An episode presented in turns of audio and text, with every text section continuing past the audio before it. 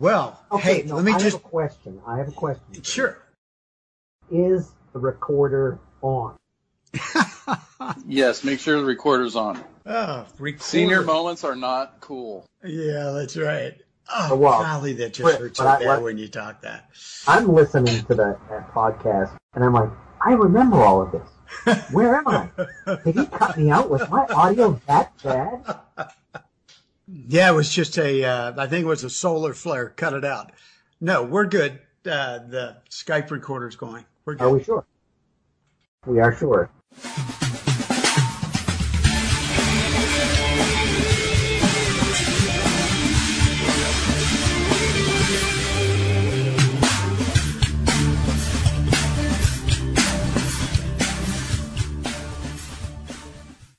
Hey, welcome to uh, Model Railroad Hobbyist Podcast. I'm Paul Gillette, as always, and I've got uh, Chris Palomares and Mr. James Heidi Ho Lincoln. Greetings and salutations. Yeah, there we go. And tell you what, we are going to get an update from Sarah Kelly today on her film project, the independent film Model Citizens. So, welcome everybody, and Sarah, thanks for your time. Well, thanks for having me. Not a problem. So you were not into the full editing mode the last time we spoke. Since then, you've been knee deep, I guess, in both audio, video. Is that where you've been devoting your time? Yeah, it's um it's been a long process of post production since May, but um we finished audio post production in a studio in Burbank, California on Friday. And we've been working on color correction for the last couple of weeks, and I just today got the final replacement images for color, so we're getting really close. I've seen the um, rough of the movie poster, and it's all getting very, very close to being complete. Cool. Are you going to sell movie posters? Um, I hadn't planned on it. Um, There are people that uh, put them in their train rooms, put them in hobby stores. it's pretty cool. The designer who, the graphic designer who put together the movie poster did a great job. It's not final yet, but it will be on the DVD case. So anyone who's a Kickstarter backer who will be getting a DVD will a- actually be able to uh, get a miniaturized version of the film poster. And, and a couple people who pledged in the last Kickstart, Kickstarter will get a copy of the poster. But um, if there's more demand, I suppose I could make some more. Yeah, the, the only thing I would say about that is if you made it as a special thing for people who back the Kickstarter, that might irritate people if you make it available generally. True, and that was there were a lot of concerns now that we're moving into distribution, and and I don't want to bore people silly, um, but in terms of rights and in terms of keeping things special for people and making sure that, um, for instance, um, DVDs are not widely circulated, but they're available to the people who backed the campaign and are uh, people who will be thanked for their participation. At this stage, Sarah, once this much is done, so you're waiting for color corrections to come back? Well, I just got them Okay. today, so I'm waiting to put the discs into my computer and, and crossing my fingers and hoping everything looks beautiful. So um, we're into the real uh, computer specific, um, real heavy technical details here, but hopefully everything's good.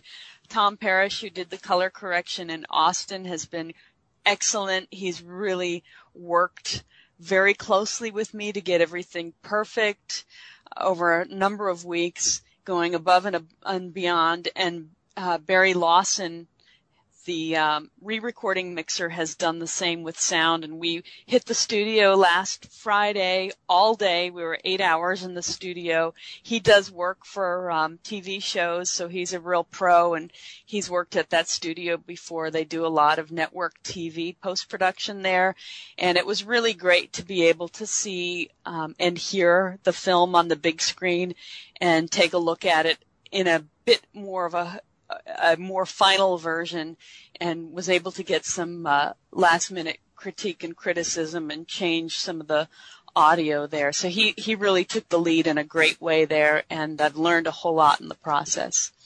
Okay. Now, when you guys were doing just the uh, looking at the raw video and the embedded sound on it and so forth, you start what working to you've got a concept and you start looking at all the the raw and picking out the pieces that fit the storyline or or where you want the story to go. Is that how you start boiling it down? Well, that's a really good question. Um, we're past that. At this point, we were just looking at the final sound or listening to the final Right. sound. Um, but back, I believe, in the beginning of May is where I started the real heavy editing.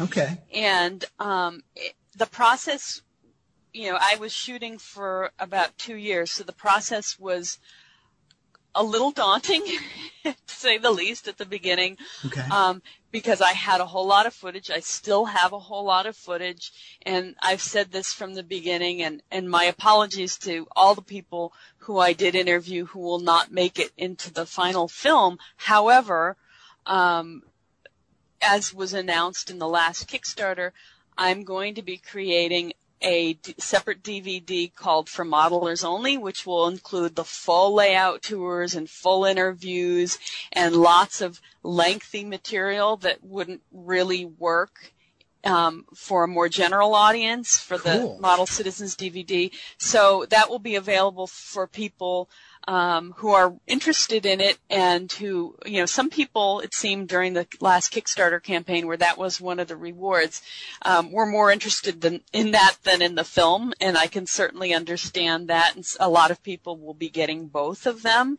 But it made me feel, and it still makes me feel a lot better about everything, realizing that everything, for the most part, will be put to use. No, no footage has been lost. I have kept everything that I've shot from the beginning.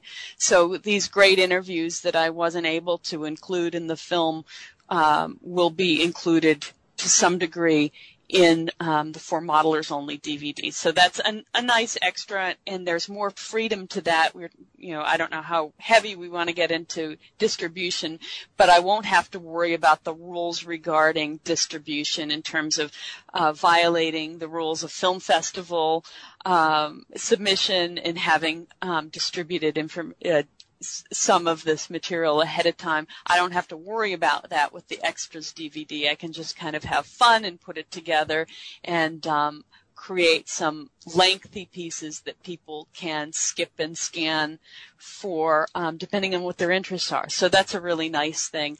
Um, I can talk more about the process of how I was able to to edit the main film, though. I've been talking for a, at length, but I'd be happy to to talk a little bit more about the process of, of editing it down.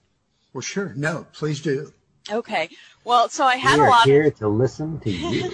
I had a lot of raw video. So the thing that I had to keep in mind, I mean, my background is in journalism and I wanted to make sure that there was a coherent story first and foremost. So that had to lead the way for my editing process. And there are a few different things that we've been talking about in previous podcasts and concerns about making sure that it was coherent and understandable to people both inside and outside the community, while at the same time being respectful of those in the community and the big schism that we've talked about before between people who are toy train enthusiasts and people who are serious modelers. Not that the toy train enthusiasts aren't serious about what they do, but as we all know that there's a, there are some people who have very strong feelings about one or the other. Um, I did interview people who were members of uh, three railer clubs as well as model uh, prototype model clubs. So there is some overlap, but I've had some debate um, along the way with people who said you can't you can't do this. You can't cover both. You can't um, tackle toy trains and model uh, prototype modeling in one film. That was the big challenge, as expected, and I think I accomplished that in the edit in ex- explaining enough to people who aren't familiar with the hobby about what these two worlds are about and where the overlap may exist and creating kind of a bigger picture context for both. And so I was walking kind of a fine line, making sure I was respectful to both sides, sufficiently explanatory, and at the same time um, broad enough so that people who don't know the hobby can understand and appreciate it. So I, I had a lot of um, obligations in the edit to make sure that uh, I served all audiences. So hopefully, um, you know, nobody feels too left out. But uh, it was a challenge, and people told me that along the way, and, and I was not surprised to to realize that that was a bit of a challenge. Oh yes, uh, because that's what I was thinking as you were saying it. You can't do that, not in an hour and a half. It, I, and if you're able to pull it off, I mean, I have no idea. So I, you know, if you're able to pull that off, that you know, kudos to you because well, that's a very hard thing to accomplish. I know, I know, and I know that not everyone will be perfectly pleased, but I do think that I walked the line. Um, the sound editor Barry Lawson, who's a train guy, he's a modeler.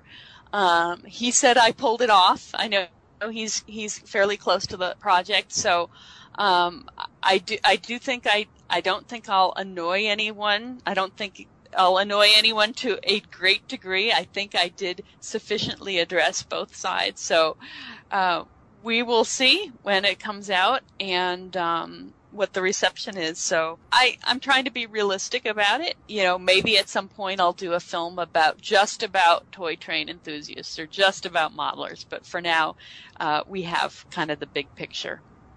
You know, I wonder if it's going to come across to people on the outside as maybe the Hatfields and McCoys. To some degree, possibly, possibly. Because they're, they're, both segments are really alike in many ways. It's just the vein that they're passionate in is different. Well, just, you know, I, would say by, by maybe a, an extra rail. and, and there's some philosophical differences, but there, there's equal amount of passion on both of them. The thing that was interesting in the first edit um, and this is what I did in the first process. I I diligently went through every interview, scanning and organizing content by theme, and it was amazing to me how many people from different worlds said the same exact thing or something very close, very similar. In my initial very, very rough gathering of footage, there were in sections there were like six or seven people from different worlds who said virtually the same thing. It was pretty remarkable. So there were a lot of common themes. I think that I interviewed enough people that I did capture most of these themes because there was so much overlap. And that made it um, easier to edit because I was able to follow a coherent storyline based on themes that, that arose from the interviews. Well, it'd be really funny if you could finish off another person's sentence with a completely different person.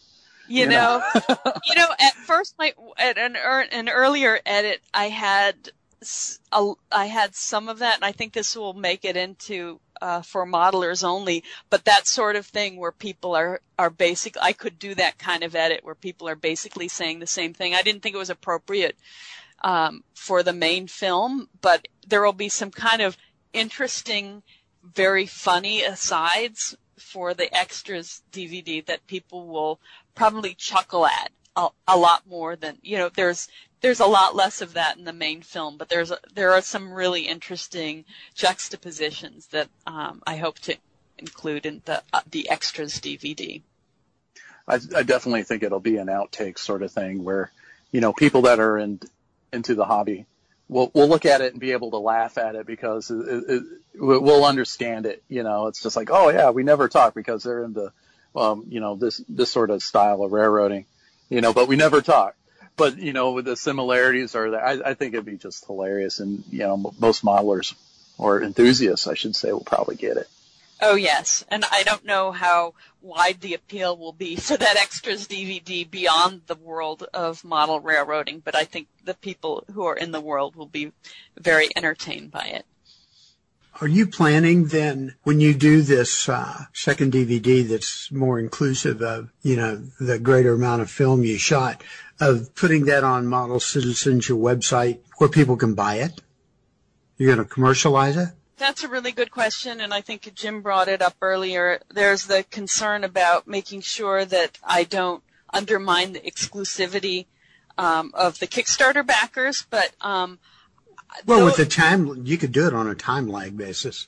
Yeah, I will do that, and those weren't offered with uh, with any exclusivity. So I think that people who are interested in, and pe- the community can give me feedback who are interested in the um, extras DVD. I mean, there was not a um, you know the the main DVD has a pro, you know, I will be giving out, I will be sending out DVDs that are signed, that are packaged, that are kind of ready to go as as commercial products. These will be a little bit rougher. So perhaps if people are interested in downloads, or maybe I can break it up into sections so that people can uh, review certain sections, certain chapters, certain themes. That might be a possibility. I haven't fully explored distribution there. Everyone who um, kicked in the I think it was seventy five dollars for that at the in the last Kickstarter campaign. We'll get a full DVD with menus and everything, but that's a really good idea to maybe make some of it available uh, in a slightly different form through the website. And I will let people know through the e-newsletter and through the site um, how I plan to distribute that. Okie doke. When you uh, look back, you said May you started the the huge process of you know wading through the film and stuff, and started boiling it down. Do you have any uh, specific challenges, stuff that just cropped up, and all of a sudden you go, "Oh crap!" and things you had to work through? Well, I think that this is this is kind of par for the course of any project, and and this is my first documentary film, so there were in the editing process there were times where I thought, oh, I wish I would have gotten this, or I wish I would have gotten that, or, you know, there, those inevitable things I knew that would happen. Not to an extreme. There was never a moment where I sat down and thought, oh, I blew it. I didn't get X or Y or some huge thing. Uh, but there were a lot of moments where I thought, oh, I wish I would have spent a little bit more time just shooting that particular just steady on that on that layout or got a little bit more of this operation session or the the one thing you know some of this was unavoidable. I was i did a lot of interviews at the the big e the amherst show in january. Um, and the people who ran that show were very nice and they set up a room for me and uh, were very kind and helpful in getting me uh, I was nicely accommodated. Um, I got there, and the room that I was supposed to shoot in was, I think, above a heater or some kind of heating unit, and it was like boom, boom, boom, boom, boom. So I had to kind of move around and find another place to shoot. So I ended up doing a number of interviews in an information booth in an agricultural building at a in a state or a regional fair complex. So um, I ended up having to do. They were some of the best interviews I did. Some some real you know some sit down interviews. They happened to be in a in a pretty ugly room. Um, so that was you know a short trip. I was there for a couple two three days, and I got some great people um, at that show. Um, there weren't a lot of great places to conduct interviews. I think this is the kind of one of the things I hadn't fully thought through before um, before I started the project. Is you know, model railroad clubs are loud, and that's great, but it's also tough to find quiet places to conduct interviews. So sometimes, especially when I was traveling, when I was on the East Coast, I went to New York and New Jersey and Pennsylvania again in March. I did some shooting out in the field. Uh, but in clubs, it was, in a lot of clubs, it was difficult to find a quiet, decent place to conduct an interview. And I think that if I were to go back again, um, I would have maybe found uh, different ways to conduct interviews that were quieter places, find ways to meet people outside of clubs and beyond. I mean, it was a lot of scheduling and a lot of coordination to begin with, and everyone who I've worked with so far has been really helpful and great. But I found that a lot of the layout tours were were great, and they'll make it into the for modelers only DVD, but a lot of the audio was really tough, and a lot of the video, since I was following people around, was not as you know not as steady, not as clear as would have been um, necessary to do at, to to cover those at length in the main film. So um, some logistics. I you know there was a lot of run and gun photography for the most case, for the most part, where I would show up at a club and just you know take the tour or follow people around. And some people and some clubs were more equipped, and some were less equipped for interviews it was tough. It was a little bit tough planning how to actually do the interviews, who to talk with. And to some degree in this community, I don't know how much more well planned it could be. Um, as you know, people who, there are a lot of members of clubs. Um, it's unpredictable who will show up, who will be running trains, what kind of trains will be running, what will be happening at the time, what the weather will be like, whether we could be outside or inside, what the timing is like. So there was a lot of uncertainty in terms of um, what to plan for. The colorist, the man who in Austin who color graded and corrected all the footage, he told me he said every single uh, piece, every single clip and there are hundreds in the film, had different nature, different characteristics, different, slightly different lighting, slightly different conditions. You know, the clubs, a lot of the clubs had fluorescent lights, maybe a different, few different kinds of lighting, ambient light from the windows. So there are a lot of different conditions that I don't know how much they could have been controlled for. So there was a bit of a wild card though in the editing process. Yeah, I would tend to think that the um, the whole lighting thing, is, you know, every just like every railroad's different. Every place they have, you know, somebody there is going to have a great idea. Oh, we have to do use 5,000 Kelvin bulb, and we need this many bulbs, and everything's going to be different because everybody, particularly in club, anywhere, they're going to have different ideas on how to do it best.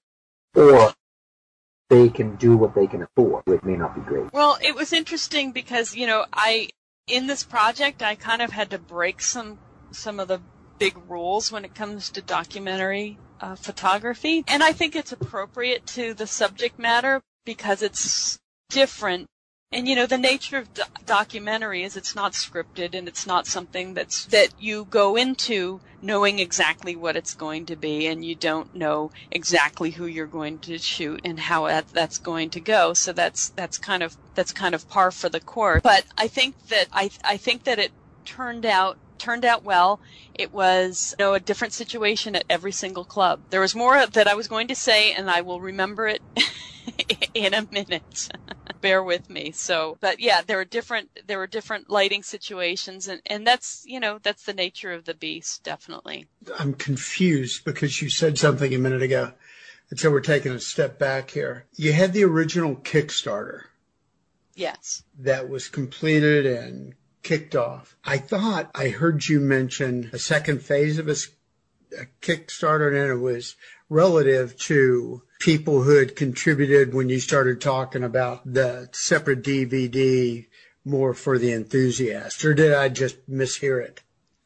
Yes, that was something that I added on to the second campaign as an additional as an additional reward. So there was a first production campaign okay. uh, back in the fall, and that was to fund travel, archival video footage, drives, this very heavy drive that I have all the footage on. Sure. A few other things. Post production was for primarily it it didn't cover everything, but it covered some of the fees to pay the composer uh, who did the musical score, uh, the re-recording mixer who mixed the final audio, and and the actually the colorist was something I hadn't even um, accounted for. I hadn't budgeted for.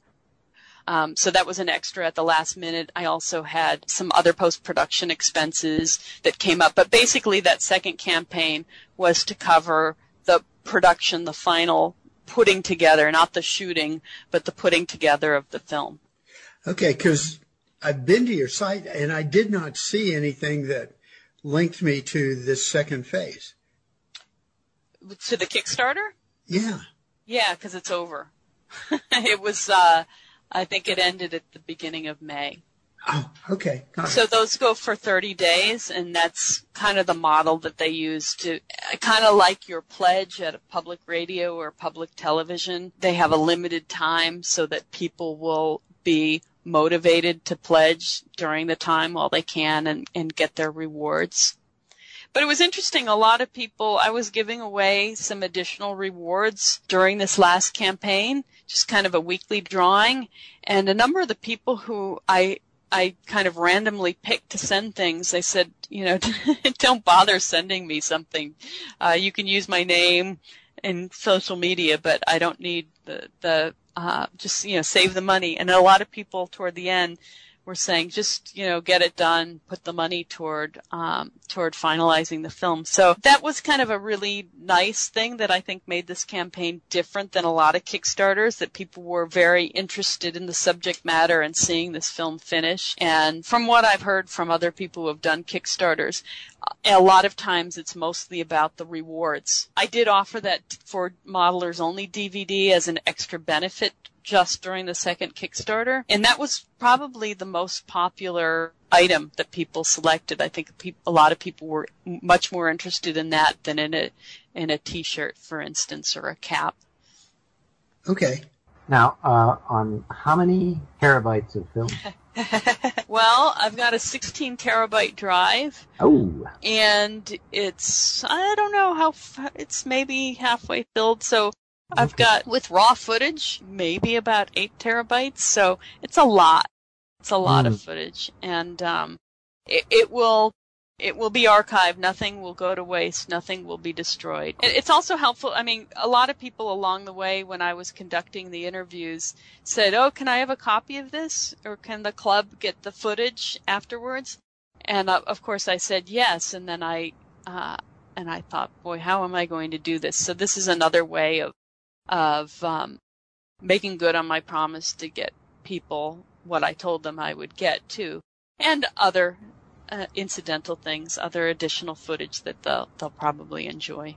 Oh, I think it's a great idea. I love when I have the opportunity to watch raw footage because you can almost watch it and just you can pick up the the videographer's uh, thought process and you sit there and you watch it and you go, this is interesting. This is, no, I think it's cool.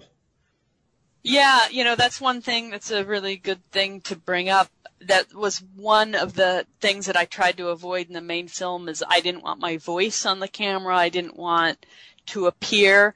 And um, in the rough, I'll probably there'll probably be a little bit of audio, at least, of me asking questions, which might might be helpful to people to see, you know, how people answered and what they were responding to. So a little bit more of the behind the scenes. I know sure. people, people like that kind of thing. Excellent idea. So you're going to, well, let me just ask, how much more work do you have to do? You know, for the film itself, not that much. It's almost finished. I've gone, I have the, I, like I said, I have final audio, which is really simple now. I just have to marry it to the film.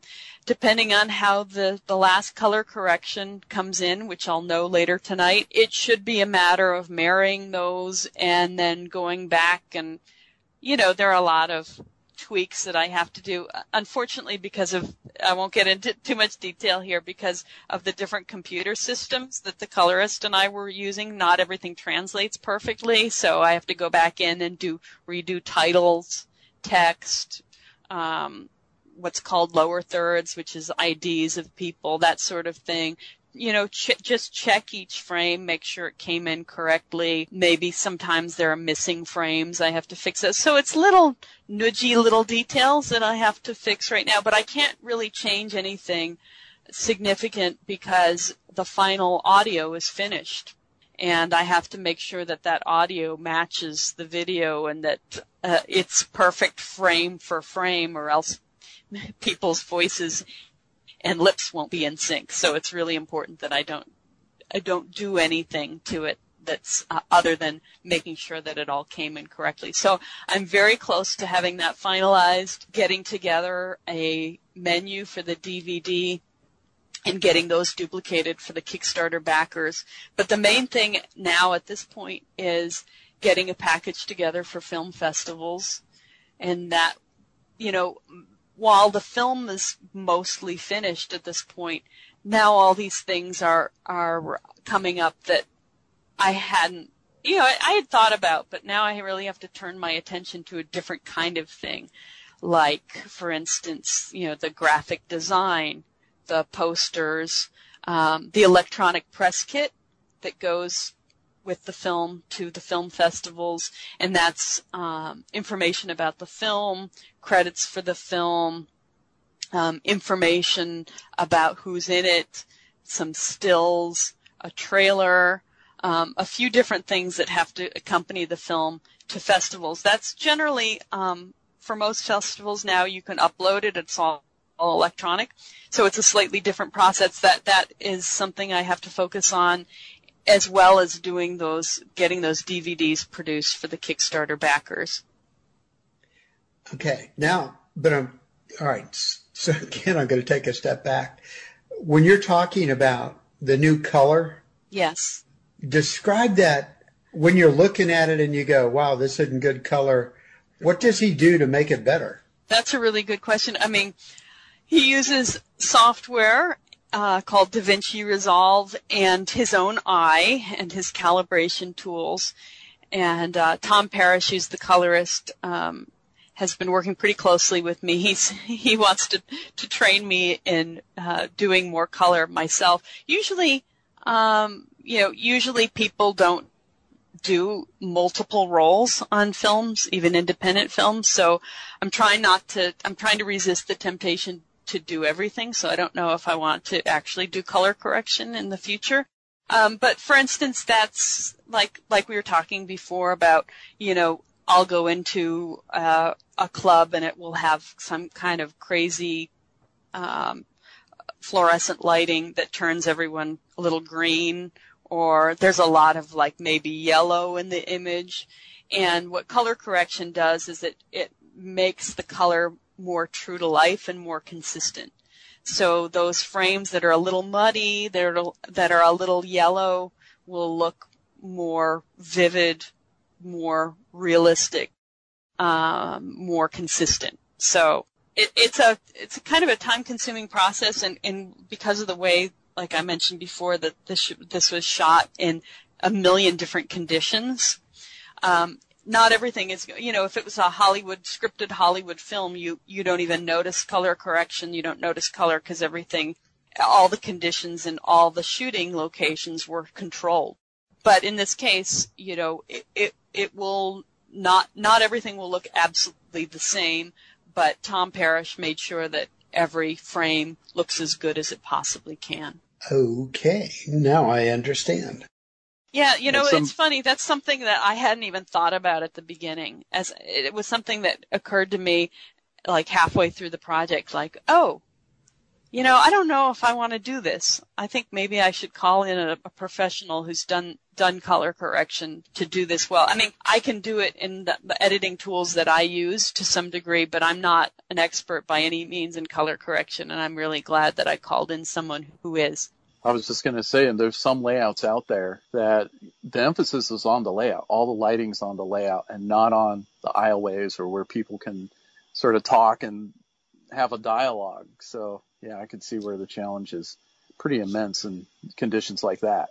Oh yeah, definitely. I mean, it's not just the look of things, not just lighting, but but sound, and the difficulty in in just, I hate to say it, but just kind of walking around after people holding a camera up with the gear and everything, you know, some of the frames got a little shaky because it's, it was just kind of physically hard um, to do that. Sometimes um, some layouts, like San Diego Model Railroad Museum, um, there are some layouts there. They're great, but they're you know you're you're diving under layouts, you're ducking, you're really moving around, going upstairs, going down. So there was like a bit of a physical challenge. I'm not, you know, I'm younger than most model railroaders, but I'm still, still old enough to kind of have a bit of a struggle trying to, to move around with equipment. So there were a number of challenges that I hope that when people see the film, they'll understand like, oh, this isn't, you know, this is real. This is like real life and it's not perfectly stable because I was chasing a train around or something like that. So, um, I think model railroaders will understand. Well, there's also a pretty good humor about, you know, some of the layouts where everybody pops up like a mole out of the scenery, you know. It, it, that's pretty whimsical in itself. I mean, I mean, we're really serious about the hobby. We're really into it, but come on, that when you stand back and just think about it, it's kind of funny just watching all these guys sort of pop out of the hills like moles, you know. It's great. The one thing it's it's funny. This is um this is probably what happens in all kinds of interviews, but but you know, I was cautioned and warned by people all along saying you have to get this right and you don't you know don't portray us the wrong way and don't forget this and make sure you keep that in mind um, but in the interviews people really had a great humor and that was something that that i really was heartened by it you know when i got kind of too far away from talking to the people and too into my email and responding to people's concerns and questions. I just had to kind of go back to the footage and realize, okay, you know, people have a good humor and a good attitude, and model railroaders, by and large, are a very smart uh, group of people. They get it, they understand it, and people were um, had the right attitude and were interested in explaining the hobby and making it entertaining and making sure that people understood it, but there wasn't that sense of like harsh judgment or, you know, kind of the the concern that you can see on some of the message boards and things where people are very rigid about things, but people were very nice and and very eager about making their hobby uh, making the the fun of their hobby clear to people who don't know it very well. I don't know any rigid people. Do you guys know rigid people? No, no, no. yeah, that's right.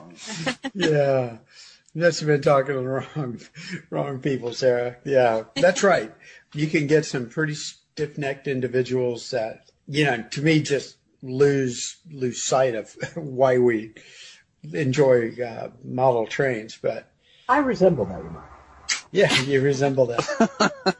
but they were the people I interviewed. The main interviews for the film had a very good sense of humor, and they were very self-deprecating, while at the same time being respectful of the hobby. They were clearly not taking themselves too seriously, and I, I think that's universally appealing to to anyone who who will see this film inside inside the hobby or out. Yeah, um, an example of that, you know, the uh, ultimate DC C throttle we did, Chris, with Yeah. uh, Bruce. With Bruce Kingsley? Yeah, I shared that at the store. I pulled it up, and it it illustrates uh, what Sarah's kind of talking about. And after I, you know, gave the intro to what he was doing, and I kind of did a little fast forward to the where he's actually going around his railroad. And there's a guy standing beside me, and he goes, "He didn't blow the horn for that for that crossing."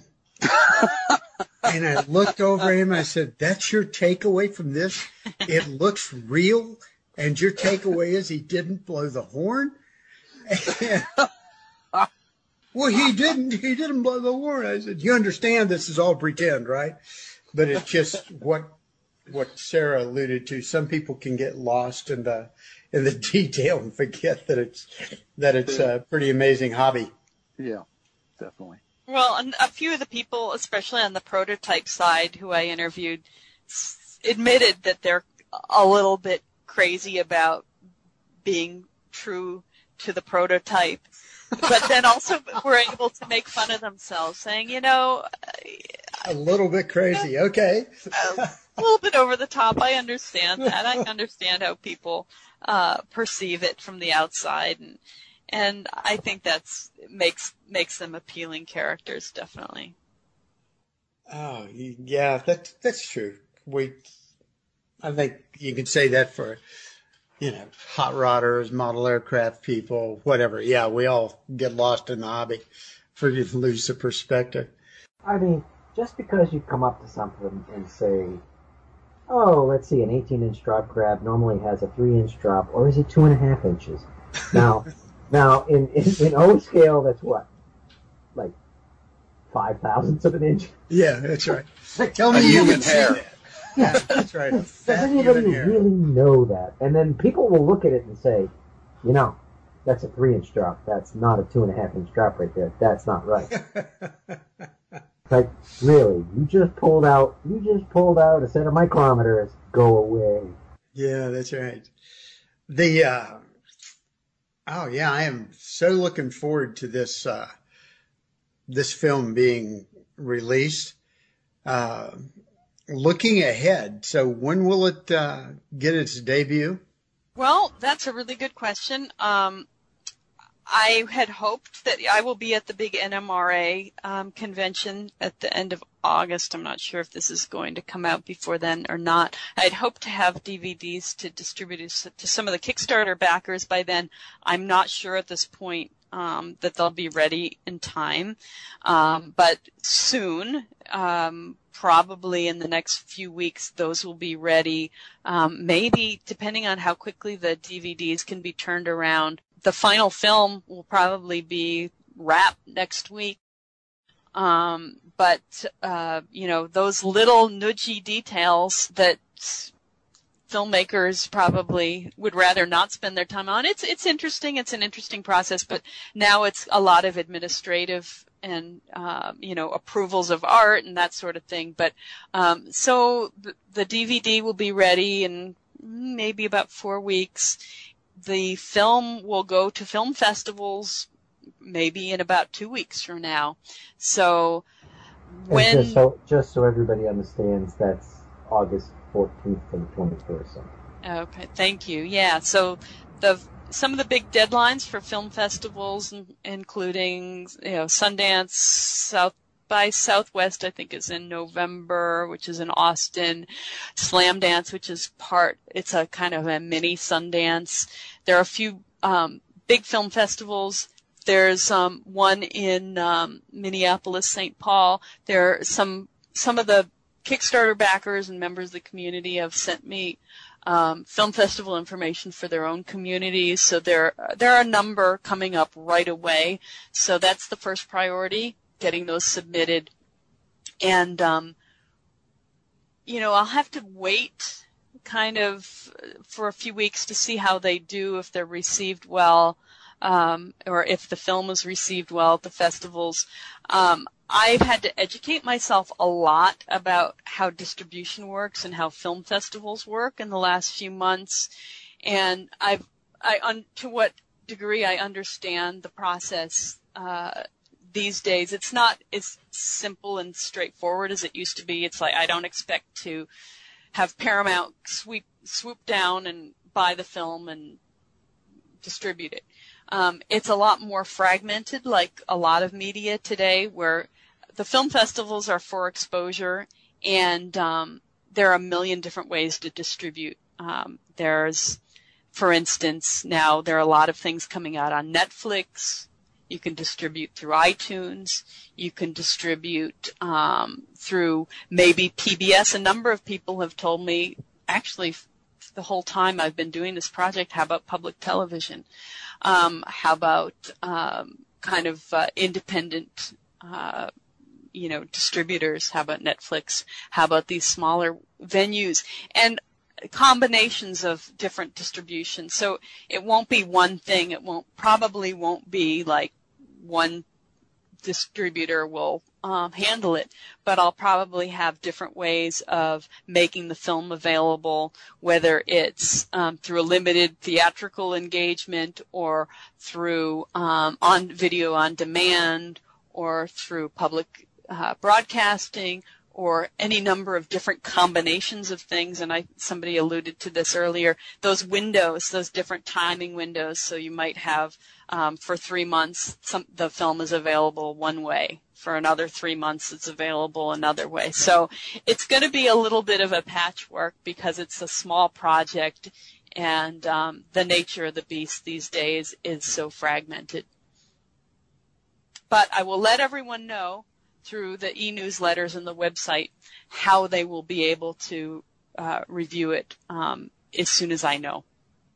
Now, when I go to, is the best place to go to your to your blog spot or to the homepage to be able to sign up for those email blasts and uh, updates?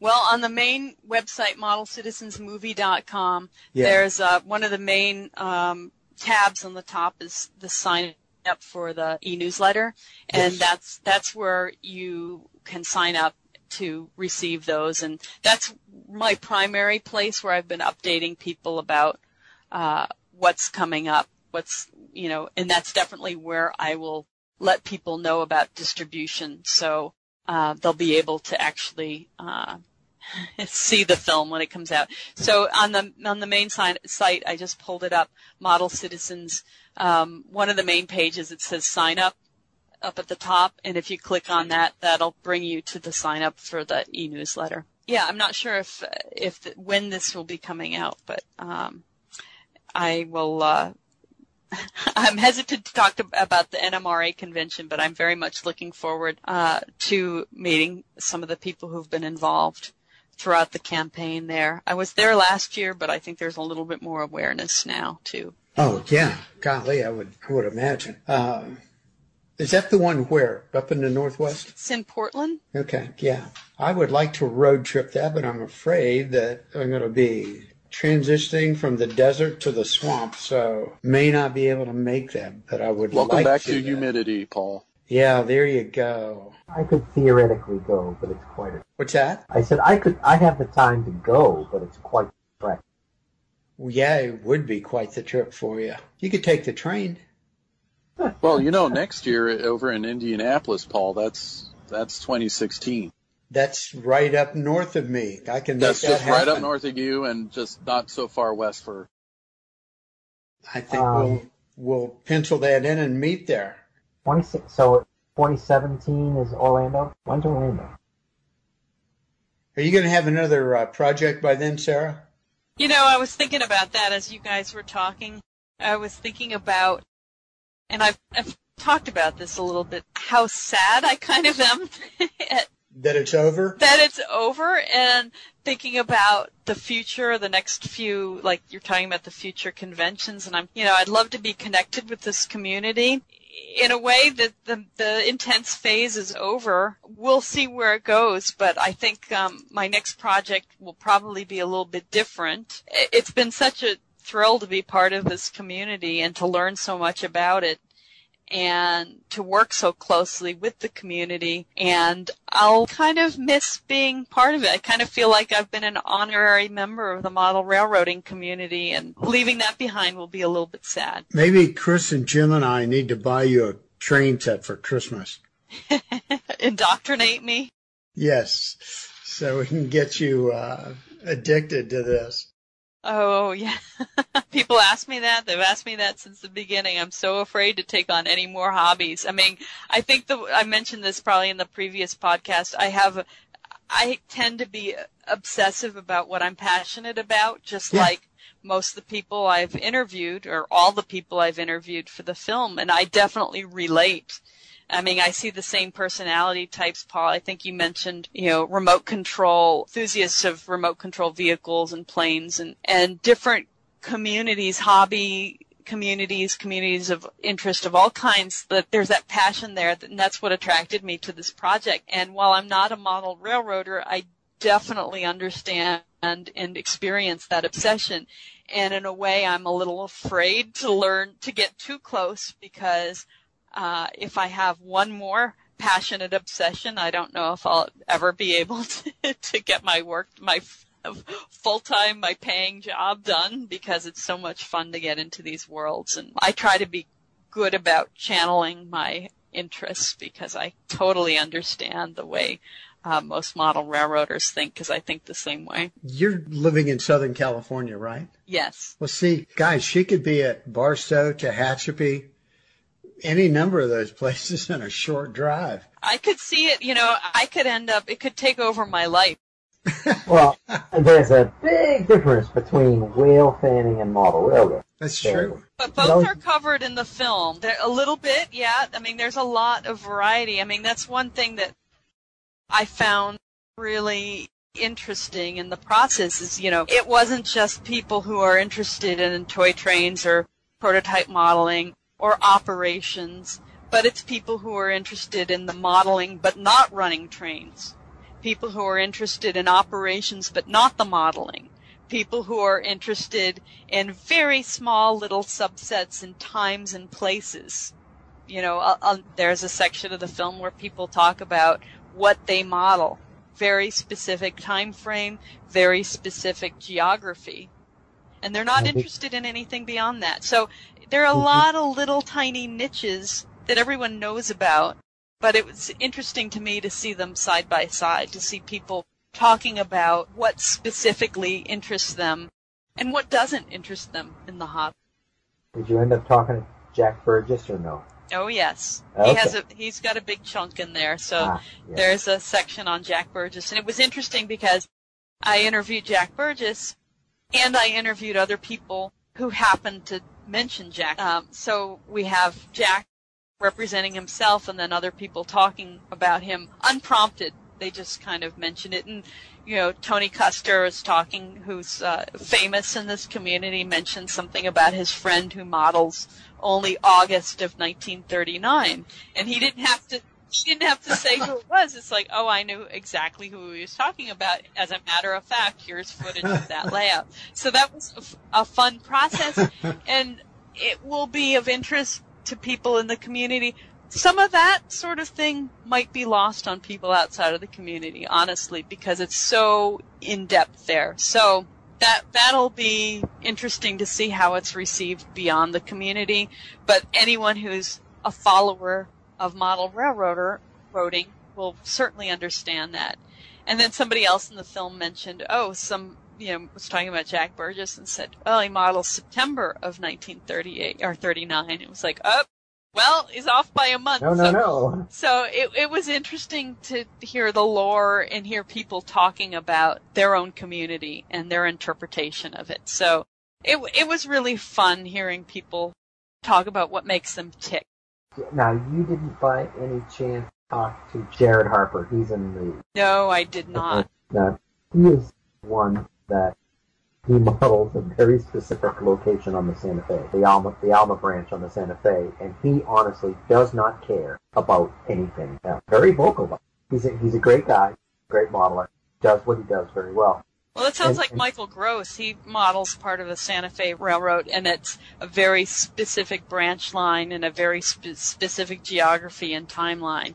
Yeah. And he said he he says on the film, he says, I really don't care much about any anything modern or anything that does not work in this little frame that I've created for my hobby. And, and in many ways, is the reason they do that is I can't afford. Uh, it's actually a very good idea. Well, also there's that obsessive mindset. Is not only is it about not being able to afford everything, but not having the time yeah. to get into depth on such a broad area, um, you really have to focus or else you're going to drive yourself crazy because the nature of a obsessive enthusiast is, as you guys probably know and I know, is that you need everything related to your very specific niche. And it's hard to keep up if your niche is too, too wide or too broad. Well, keep up with time or, or finances. It's like, there's a lot of neat stuff out there. You know, oh, yeah. you only have so much time and so much space to kind of store it in. Well, I, Sarah, if, if I think you know that I work, I'm I'm a conductor for the Boston commuter rail, the engineer that I was assigned to for quite a long. Young guy, 23, on a railroader. And we have conversations about he has a, a, large collection of things. He doesn't really have much of a layout, but he has a lot of model trains. And he tells me, yeah, I've got eight, eight Boston and Maine etchings, or something. I mean, it's either eight or twelve. And they only had eight. He has them all. He has every single one. And I'm thinking, wait a minute. They either had eight or they had six. See, and I'm like, don't you have more than they actually had? Well, yeah, but they're in different paints. So they get. It, it's like Pokemon. You know, yeah. got to collect them all. Or Beanie Babies from many oh. years ago. Uh huh. And there's the great meme that get your kids get your kids hooked on model trains now because when they're older they'll never be able to afford booze and drugs. I haven't heard that one. That's a new one to me. This is a new wise tale. All right. Well, anything else, Sarah? I think that just about covers it. I uh, Any interesting stories? You've been able to share some of the interesting situations, people, you know, without naming names and stuff. But as you went through this summer, any kind of uh, memorable events? Well, you know, I've been editing since since uh, May, heavily editing. So my last trip was to uh, I mentioned this think it was in March, the end of March, to New York, New Jersey, and Pennsylvania, and uh, did a little bit of f- following some rail fans around, and and um, followed up with some people actually who I'd met in Amherst and, and interviewed. We were out in the cold, and it was snowing, and it was uh, it was like the endless winter in the Northeast, as, as you guys remember. So, oh yes, um, good times that was that was interesting shooting out in the snow and not being adequately uh, covered for that uh, clothing wise. I mean, I've um, you know I have to say that my back has has really given me a lot of problems before you know he- lifting the heavy equipment and uh, sitting in the editing chair for hours at a time has been a little bit physically draining. I, I was kind of uh, surprised that it was as physically uh, taxing um, as as it has been, but you know I think that um, model railroaders will probably uh, relate to some of the the physical, just the kind of the demanding nature of working with your hands and and bending over and being hunched over and trying to look through a uh, magnifying glass and to see real detail. I mean, I really admire people who've been doing this for a long time, or people who are, are pretty advanced in age who are still doing the work because it's it's it was exhausting for me to just cover it and people who are at clubs and who are work doing this fine work for hours at a time. Uh, it's really exhausting and other people who you know one of the main themes of the film is you've got to have a passion. You, you've got to have a hobby. You've got to have something that keeps you going or else you get old and you die. And people who have this passion people who are continuing to work do fine work, work closely with their hands, work on operations. It really keeps you young.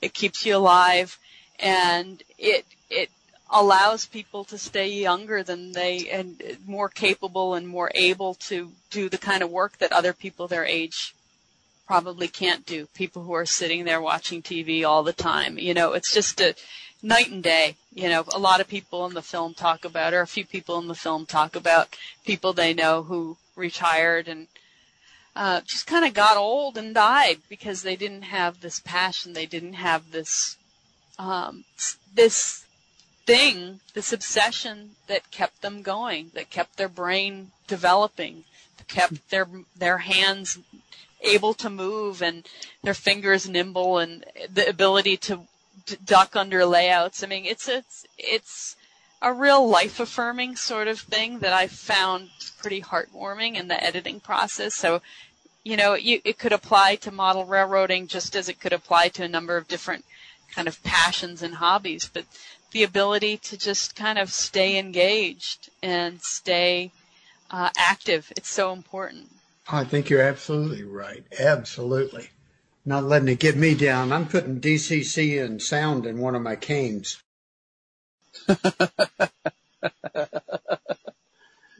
you should put some LED lights on there too. Yes, and LED lights on my walking cane. That's right. Gyralite facing the rear so cars will see me walking ahead. That, that's right. You know. Got to step up your game there, Paul. Great idea. Oh gosh, you know, Sarah, when I got my coffee cup, I took it to the store because we had other customers who would come in with your t-shirts on and stuff, model citizen. I had some people eyeballing the cup. Well, where'd you get that? And I said, well, I said it was a Kickstarter. You know, I explained what you were doing and so forth. And so if I were back on the, the store's display railroad, I had to watch, I'd set the cup down and people would be maneuver. I finally brought it back home. I'm sorry, there were people there with larceny in their hearts, and they Oh, were really? going to get my coffee cup. Well, if it really takes off and there's an interest in it, I guess I could get some more mugs and other things made. You know, it, it never hurts. You know, people buy anything that is related to their hobby. You know, somebody made knuckle couplers into keychains. And we got a bunch of these things in and I'm going, no one in his right mind's ever going to buy this. Cause they were like two inches long, maybe about as big around as your thumb, a knuckle coupler. They're all gone. So yeah, people will buy that kind of esoterica. I do. I'm. It's funny because I'm now in kind of marketing brain as I as I move into to kind of publicizing the film and getting it out there and distributing. And it's not, you know, it's not as fun as shooting and creating a film, and it's certainly not my. I mean, I certainly appreciate it, and I I love engaging with people who are interested in the film and in the hobby. Um, it, it's not my intent to be a marketer, but uh, and it's certainly not my strong suit. But if there's a demand, I mean, it's a tight enough community, and I've heard from so many people that if people are interested in something, they can certainly get in, in touch with me through the website, or basically through the website or through the newsletter. Those are the two big ways to get in touch with me. And if there's a big enough demand, I'd be happy to to to get some additional items. How about a Sarah Kelly bobblehead? You know, I don't know if I'm if I'm up for that. We could uh, put one, you know, guys, you know what I'm talking about, an engineer's cap. One of those. Uh, no, no, no. I don't. I don't think the head. anyone's that interested. I'm no, hoping. no, no. But I bet I bet they would buy a Jack Burgess bobblehead. Yeah, I don't think that people are. I'm hoping people aren't going to be that interested. That I'm not the focus, and I don't think. I mean, for the most part, I don't think people care who I am. But um, it should definitely be a part of the community. No offense, Sarah, but I, you know, I think Yes. you know they, they'd rather have Jack Yes. Burgess or maybe Tony Koester Trading Yeah. cards, maybe trading cards, trading cards. Yes, things like that. That's a really good idea. Yeah. How about Uh-huh. you know a you know a Tony Koester rookie card? Yeah, there you go. Craig Bisgeier card. Yes, there you go. I'll have to use a baseball consult. I don't know enough about baseball, but I think it's a it's a great idea. Package it in bubble gum. Whoever whoever wants a you know George Lucas bobblehead, Steven Spielberg bobblehead, they don't want that. They want Han Solo bobblehead. Yes, They want exactly. the Person in the film. It's all about marketing. Yeah, yeah, that's See- not not my strongest suit, but it's definitely something I'm trying to uh, be proactive about. Okay, see, that's where Chris can help you out. That is his. Yes, I am. I am a brand manager, and I A brand manage manager. brands. Very cool. so Very cool. we, we can scheme up trinkets. Yeah. So, you know, partnerships, it's all about partnerships and exclusives to certain communities and groups and model railroading community is, is unique. And I found that in the process, I think I've talked about this before, that with Kickstarter and at different phases of the project, I realized that you know, working with this community was so much different from like when I would read or I would try to learn about, um, you know, take tips and advice for how to market to communities. A lot of the advice didn't really fit the model railroading community because it was unique. People are a lot more passionate and connected in this community, and we're looking for different kinds of things. I mentioned earlier um, when I was talking about Kickstarter and a lot of the projects, you know, for the most part in Kickstarter, um, most of the people who donate to to or pledge to particular projects are on part of the Kickstarter community. But in the case of model citizens, almost everything has been outside the community. So most of the people who pledged to the campaigns, this was their first time or their only experience on Kickstarter. They weren't part of that community. They were passionately involved in the model railroading community. So it's a lot more focused and a lot more intense uh, a community than a general interest uh, group to market to. So, you know, the pluses is that include the fact that people are much more dedicated and people are, are very it's a very emotional and personal thing for a lot of people I've heard from, but at the same time, it's a smaller group too. You know, it's really true. On the the Athearn Facebook page, I get RC brand managers tell me, "How do you get such a response to these posts that you do on the Athearn page?" I'm like, "I don't know. It's just the model railroad community is more active and they're more vocal and they're more involved, I guess, than some of the RC guys, you know. So. Well, it, it's definitely interesting too in terms of like the nuances of social media, like the fact that the model railroading community is very active on Facebook.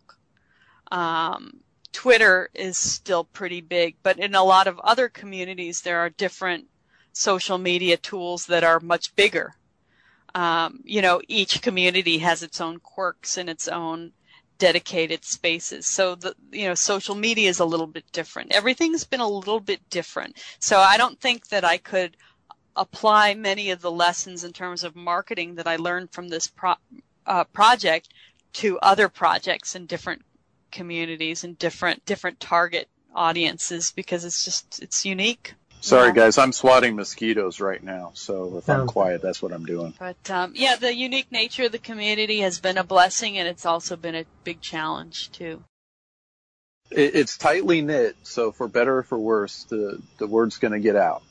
Yes, and people will be pretty vocal. So I'm bracing for that. It's like I said, it's the it's the best, and it's wonderful having that passion and that involvement. It's also a little bit scary. The next project might be a little bit broader. There's a media oriented project I'm looking at that will probably not be so intense in terms of interpersonal reactions. You know, I felt very responsible to the community since the very beginning for obvious reasons. You know, I knew nothing about it to begin with to start. You know, people brought me into their clubs and they gave me tours and they, you know, tried to explain what it's all about and it's a very it's been a very personal process. I think that's unique and my next project will probably be a lot less personal. And I think too because model railroading on one of the other podcasts. Well, you you talked to Lionel, Lionel Strang. He says on uh, his podcast, he says the interesting thing about model railroading is it's a lot like MI6 because you know the person you could be talking to could be a model railroader and you don't know, and they will not tell you unless they know you're if they're if they know you're a model railroader. If I walk up to Michael Gross, oh, he may be different, but uh, I walk up to Michael Gross, he'll probably he would probably introduce himself. You know, not I mean, he sort of knows me, but doesn't. he would probably, oh, I'm, you know, I'm a movie star. How you doing? I'm Michael Gross he's not going to say, hey, I'm a model railroader. Mm-hmm. That's just not going to come up. You know, uh, it, was fascinating, um, you know, like with um, uh, Rod Stewart. Um, you know, he doesn't bring it up. He's certainly not embarrassed of the fact that he's a magnificent modeler, but he doesn't bring it up, you know, with the rank and file. And I very specifically remember him being on whatever show it was. I think it may have been Jimmy Kimmel yeah, I think you're right. It was Kimmel. Kimmel, and some people in the audience laughed, and he said, "What are you laughing for?" I'm very proud of that, but it's not something he would he would never have brought that up in the interview. It doesn't matter. It's just we're very secretive because normally of the way people react. I found that in this process, when people ask me what what it's about, what, and I say, you know, this is a documentary about model railroading, I'll, people will react fairly extremely in one direction or the other some people will be like, nobody, you know, people take it seriously, but some people will scratch their heads and say, what? like what, what, does that exist? And then other people will say, oh, that's really cool. I mean, just when, on Friday when we were in the studio in LA, you know, at this post-production house, um, some a couple people, producer of a TV show, came in. They were doing a tour of the studios, and and we mentioned uh, what the project was, and this guy who's a producer of a TV show said, "Oh, that's really cool. That's you know, I love you know, I love that museum down in San Diego." So you never know what the reaction is going to be, but it's always it, it's never going to be boring. It's always going to be extreme interest or extreme confusion. Yeah, and I, I think the general because I remember early on you were saying you were, you were having trouble getting into the community. There was a, a lot of mistrust. Yes. As you get older and more cynical, you just like you know if somebody had said like you said, but the person saying what does that even exist? If he said that to me, I'd say, let me guess, you don't have a hobby, do you? Mm-hmm. You probably go home, or you go to the bar, and you, or you go home and you watch TV. Let me guess, that's probably what you do. And the people who say, "Hey, man, that's cool," they have a hobby. They they get it. They may not be into trains, but they're into Into something. into something. They're passionate about being creative.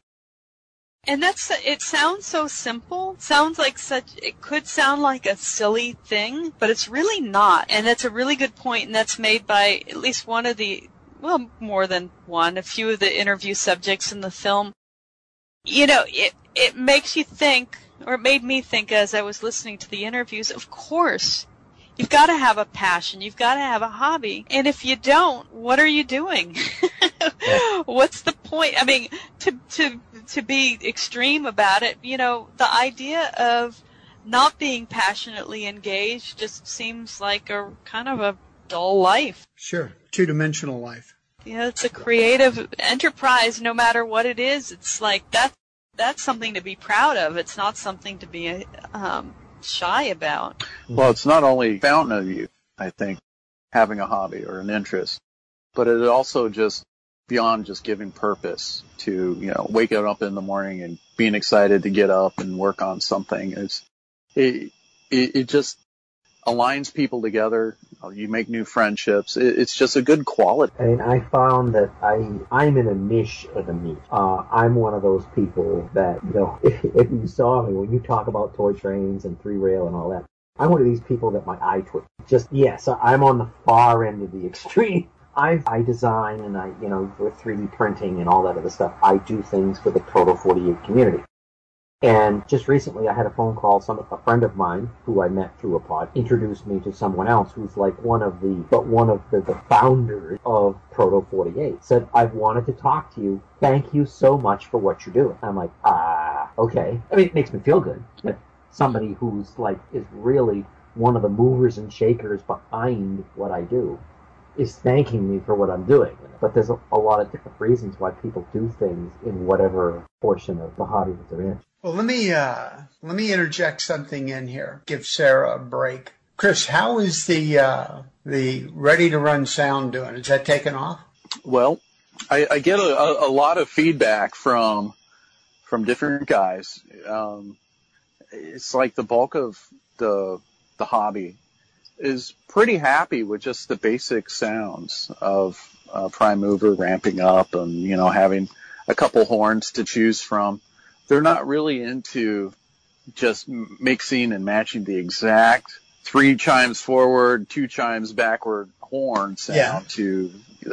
They just want it to, you know, sound good. And I think the RTR sound has really kind of addressed that. So as far as like the price point, they're they're more price point focused.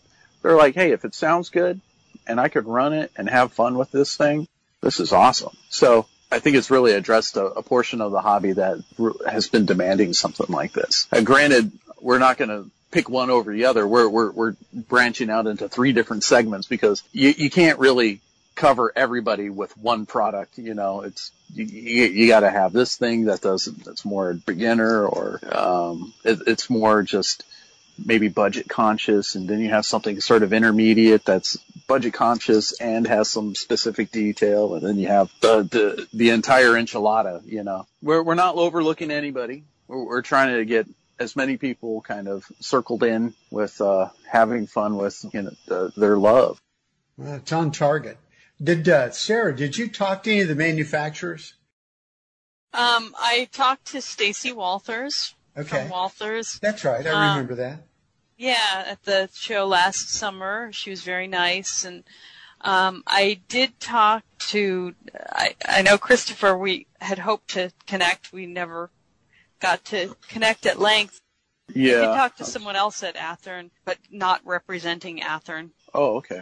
Those are the main manufacturers that I talked to, but um, I didn't want it to get too um, industry heavy. Um, I have to say, you know, thank you to the uh, NMRA and to um, you know some of the industry groups and, and who were helpful in funding the Kickstarter uh, Kickstarter campaign. There was a uh, hobbyist, uh, the industry. I'm blanking on the name of the industry, but the, they helped support the campaign, and um, I thank everyone for. I really have to make sure that I don't forget to thank everyone who who was an individual or a group who was part of the Kickstarter uh, who made this possible too. So, you know, walking that fine line there. Nobody's asked for for control of the project or anything, but there was a lot of you know industry and, and organization support through the NMRA as well. Well, if there's ever a follow up, I'll uh, I'd certainly like to work with you on uh,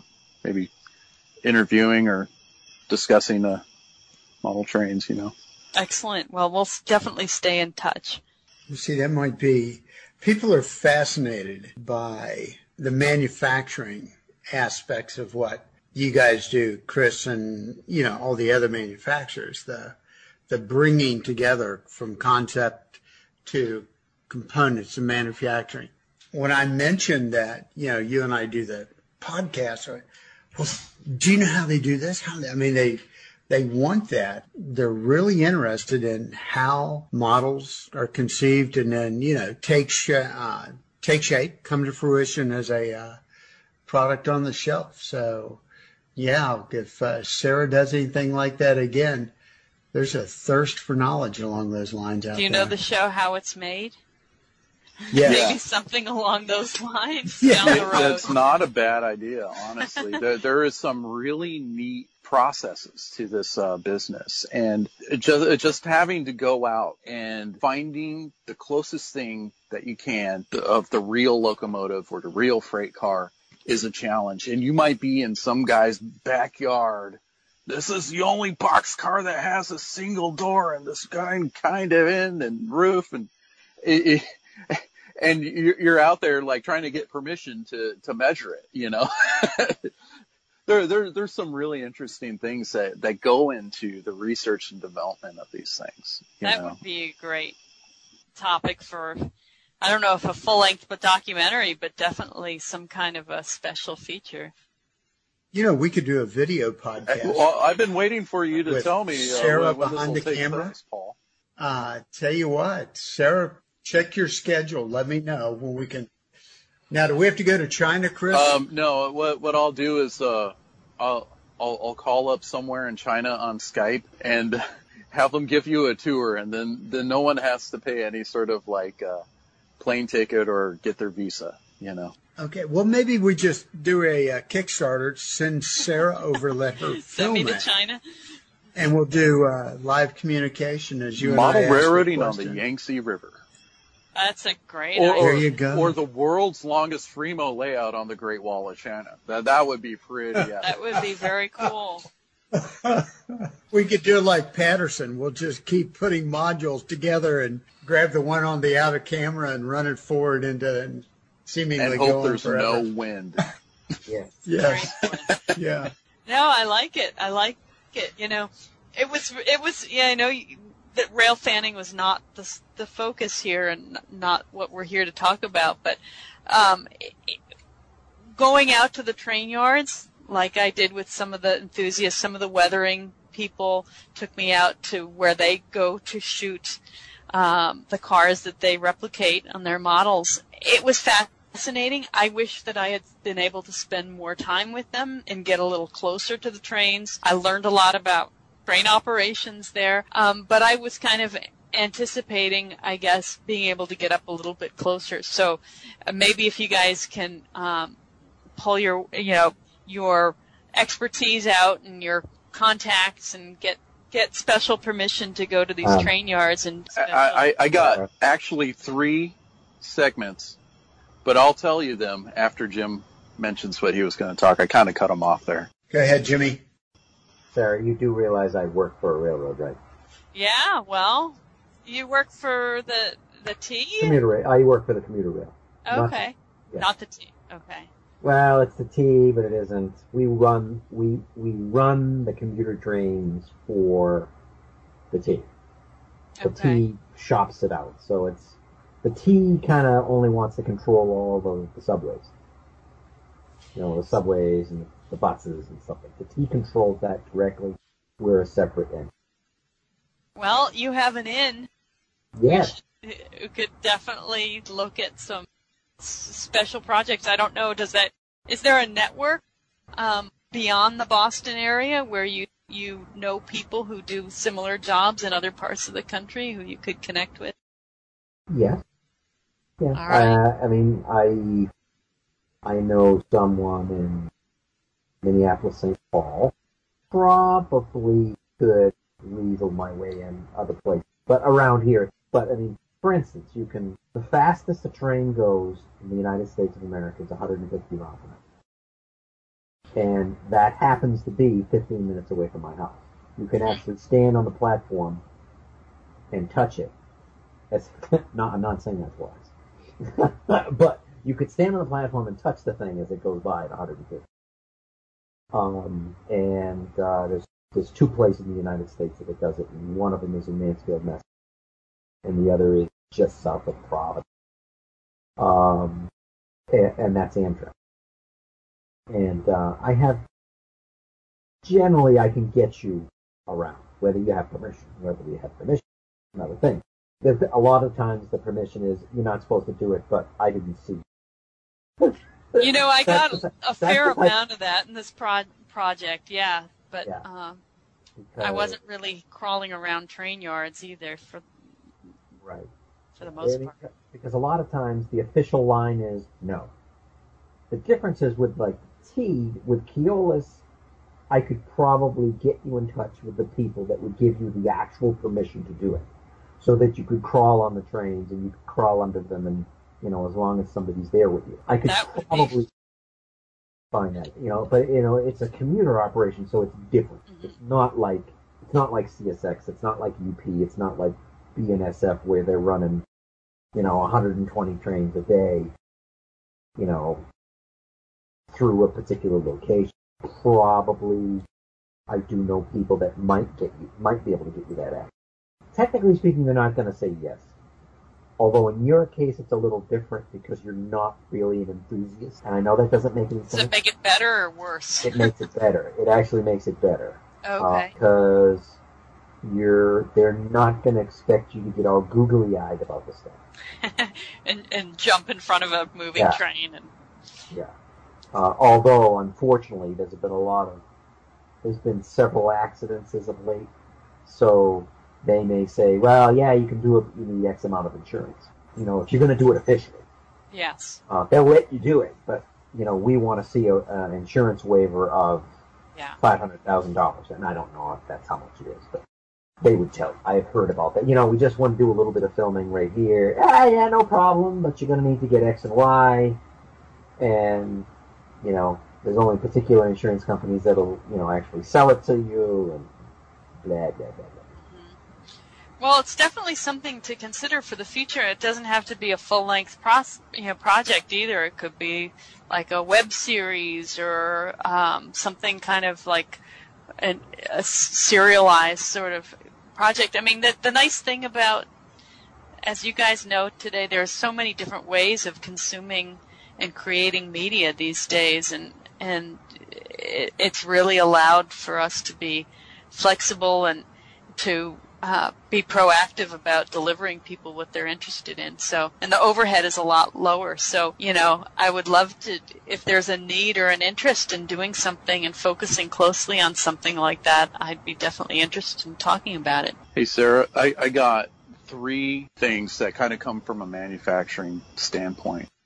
Um, the first one, well, let's break it down into sort of three categories. There's structures, there's locomotives and rolling stock, and then there's sound decode. Now, it's really what I think is interesting is like how like Jimmy Simmons comes up with these ideas for his laser cut structures and the textures he designs and all that.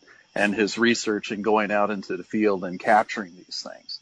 And same thing with the, the model trains. It's a really neat process of trying to find them where they exist in the United States and then trying to get permission to go measure them. You know, that that is fascinating to me, and that's one of the things that I had hoped to spend a little bit more time on or get into more depth in the film. I wasn't really able to do that to an ex- to that kind of degree, but the whole detective work, the hunting Yes. for the that's fascinating. I think it, I think it would be it would be a great project And- that would be a lot of fun. you know, Matt Herman from ESU, he has to do the hunt as well, trying to find working examples of these locomotives somewhere where he can record them to put them onto a little, you know, solid state chip that goes into all of our locomotives. You know, and he's out there on the side of this thing rocking back and forth trying to record the sounds these things make. You know, so there's an interesting life story behind the people that actually do this and also the subject that, that we do day to day for, you know, a living. I, I, I think those three, and then also like what, what Jim is, he's an engineer for a railroad. I mean, a lot of guys just don't know what, what goes in a day in a life to be out on the road and you have to get up at odd hours and, you know, different trains, different, different jobs, working with different people. There, there's a lot of life story to this thing and it's on the industrial side of it. Well, I find that fascinating. And if you would like to talk about something along the lines of the sound hunters or something like that, I would love to talk about doing something like that. Sure. Um, I, I think Matt Herman from ESU uh, would be like one person that I would really recommend because uh, he, he posted something out on social media where here's a pic, here's a video he captured on the side of this locomotive somewhere over in like Indiana or something, and it's swaying from side to side violently going down the tracks. He's trying to record it, you know. Yeah, the, I, I don't think people cool. quite understand the the effort that that goes into replicating these things to the degree they like. A lot of action too. I can picture it now. I think. Oh, yeah. great. Oh yeah, definitely. Climbing all over trains, doing detective work. I think it's fascinating. Yeah, And then- it, it- it's it's sort of like uh those History Channel sort of you Mhm. know how I it's made or the you know some of those those hunter type films. You know. Oh, definitely. I could totally geek out on that. And then you'd all you'd always have to uh, in, in insert the part about, oh man, I forgot to measure X oh yeah, that Have that to bulkhead. because because you never measure everything. You, always forget something. You You always, have to go back. Get yes, and sometimes that's not exactly feasible because the car's moved. It's not there anymore. Oh yeah, you lose You know, I your have- opportunity. I have access to railroad cars that are by themselves. They're not going to move. They're totally, you know, it's a Sunday, so they're not going to get moved. It's not dangerous. And, um, you know, sometimes it's, you know, you go, you measure a bunch of stuff, and then you come back, and I'm making a 3D model of something, and I realized I forgot to measure. I don't feel like driving back there. Or now there's too many people around, and it just, it's not that you know, sometimes you're doing things, it's just, I don't want to get asked questions. It's not that I'm doing anything wrong, I'm not doing anything dangerous, I know it's perfectly fine. I don't want to get asked any questions, so I don't want to be bothered. you know, because people nowadays, like, what are you doing measuring that? Mm hmm Well, I'm yeah. model, I'm making a model of it. Really. Since 9/11, there was, you Yeah. know, has been so much paranoia about, Mhm. and I feel that anytime I'm shooting in some kind of a quasi-official place, um, and it's, you know, you probably blend in a little bit better. I'm a little bit more conspicuous being female, so. But if I had a guide, particularly you know particularly in some of the areas. Or i mean with with either amtrak or with with us no problem i mean i even uh, the one thing about my engineer is he knows a lot of the higher higher up people in the in the companies. Amtrak and us the, the Keolis are way more lenient than say bnsf csx or ns ns i think may be better than it used to be but a lot of the very large corporations, they're because they're self-insured, they get kind of freaked about, you know, about liability. Yeah, li- liability. I don't, you know, I've never approached them to do something officially. You know, I think if you sign every waiver on the planet Mm-hmm. and they know you're there and what you're doing, then it's it, it's different. But sometimes getting that level of access can be, if you get the right guy, Mhm. they'll be like, yeah, sure, no problem. Isn't that always the way? I used to do prison reporting, and it was always a matter of getting the right the right guy to give me access, and Mhm. and sometimes that person would get in trouble after the fact. But Well, they could put a new spin on model citizens. definitely, this has been a lot more fun than prison reporting. I have to say. Yeah, model prisoners. Yeah, Yeah. well, introduce it to, you know, that would that would probably be a great program for the prisons in terms of, you know, taking taking a complete aside here, uh, getting people focused and getting people interested and engaged in some work with their hands. So maybe that's a whole other sideline we could get into in the future. Conversation getting out of control. Okay, sorry, I've taken, We're digressing. taken, a, We're taken an digressing. Odd turn. Yeah, digressing badly. trying to link prisons and model railroading is a little bit of a leap. Oh, I can see it. Absolutely. So, Jim, have you walked the tunnels? Have you been underground, going through some of those passageways, and or does the commuter the, does the commuter line not really use those kind of the subway tunnels? No, we don't use those. Yeah, the tunnels that we use are short. You know, we go through a few tunnels, but nothing like that. No, I've ne- I've never been. No real desire. I'm not my my engineer. He's oh uh, uh I'll be right back. I'll be right. Sorry, I gotta go. I forgot to let my dogs in. Sorry. I think they got him, Paul. I think so, yes. They someone snuck into his house and just like, uh, you know, scared him or something. I don't know. Well, yeah, I think he left him out in the yard. So. you know, here it's almost dark here, and I would not want small small animals in my backyard right now. The coyotes are out. But uh, no, there's there's there's no tunnels, uh, nothing like that. There's the um, I have gone over the connection between North and South Station. I don't know if you know the whole saga about that, but there's no direct way to get from North to South Station by train. It's a bizarre, it's a bizarre little switchback that you have to do. Big brouhaha because they were supposed to have put it into the big dig, and they just didn't do it. And now that all those tunnels have been built, it's not like they can put that in. Small thing. hmm Just a small thing. But no, there's not too many. The system doesn't have too many tunnels. There are a few. I mean, but, nothing, nothing like the, the subway system. Well, there are definitely a lot of angles for sh- shorter features or web series or special DVDs or downloads or whatever. So definitely worth exploring. I definitely think the indu- industry side will will appeal to more of the the model railroad crowd or the enthusiast crowd. Um, just there's a lot of curiosity about how these things come to fruition. you Oh, know? definitely.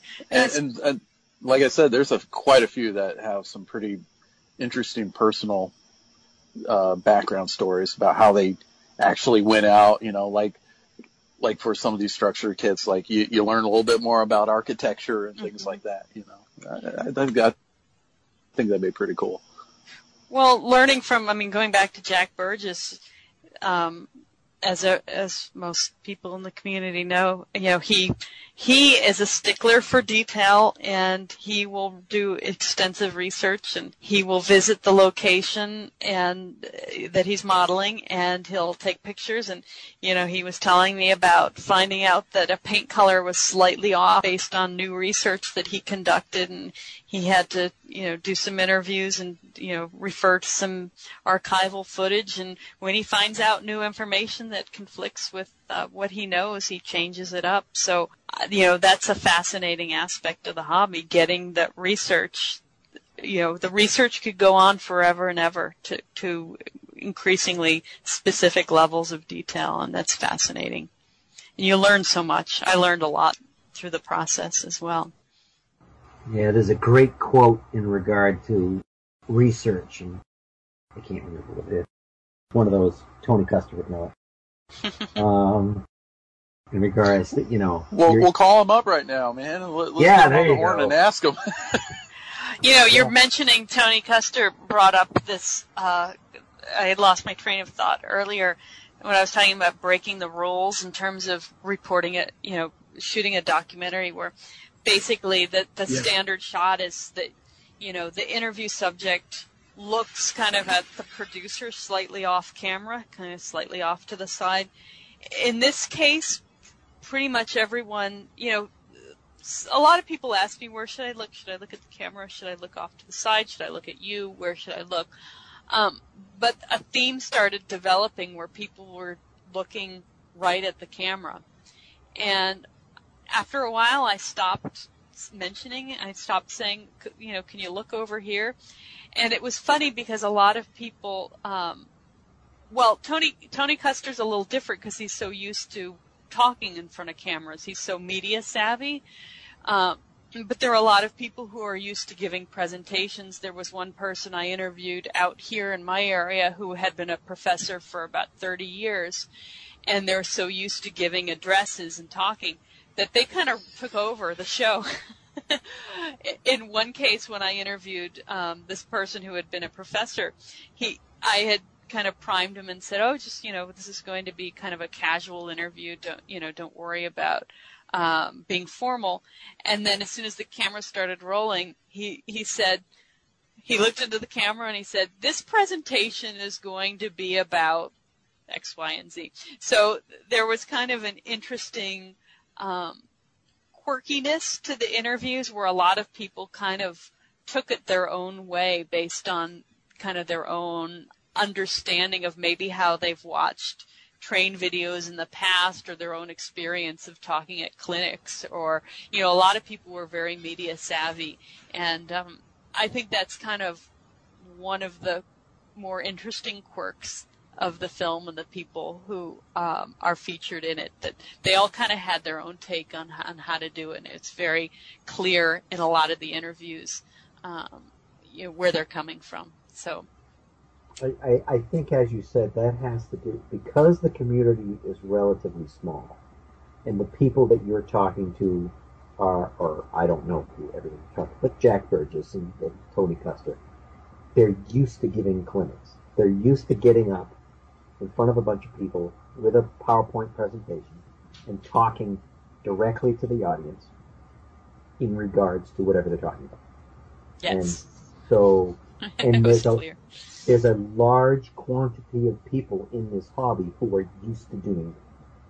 You know, they're used to getting up. You know, I think in in comparison to the the population at large, um, there are far more model railroaders who are comfortable getting up in front of a hundred people and talking to them than there are normal humans. Uh, i you know, noticed the that i mean percentage, the percentage is a lot higher. I think.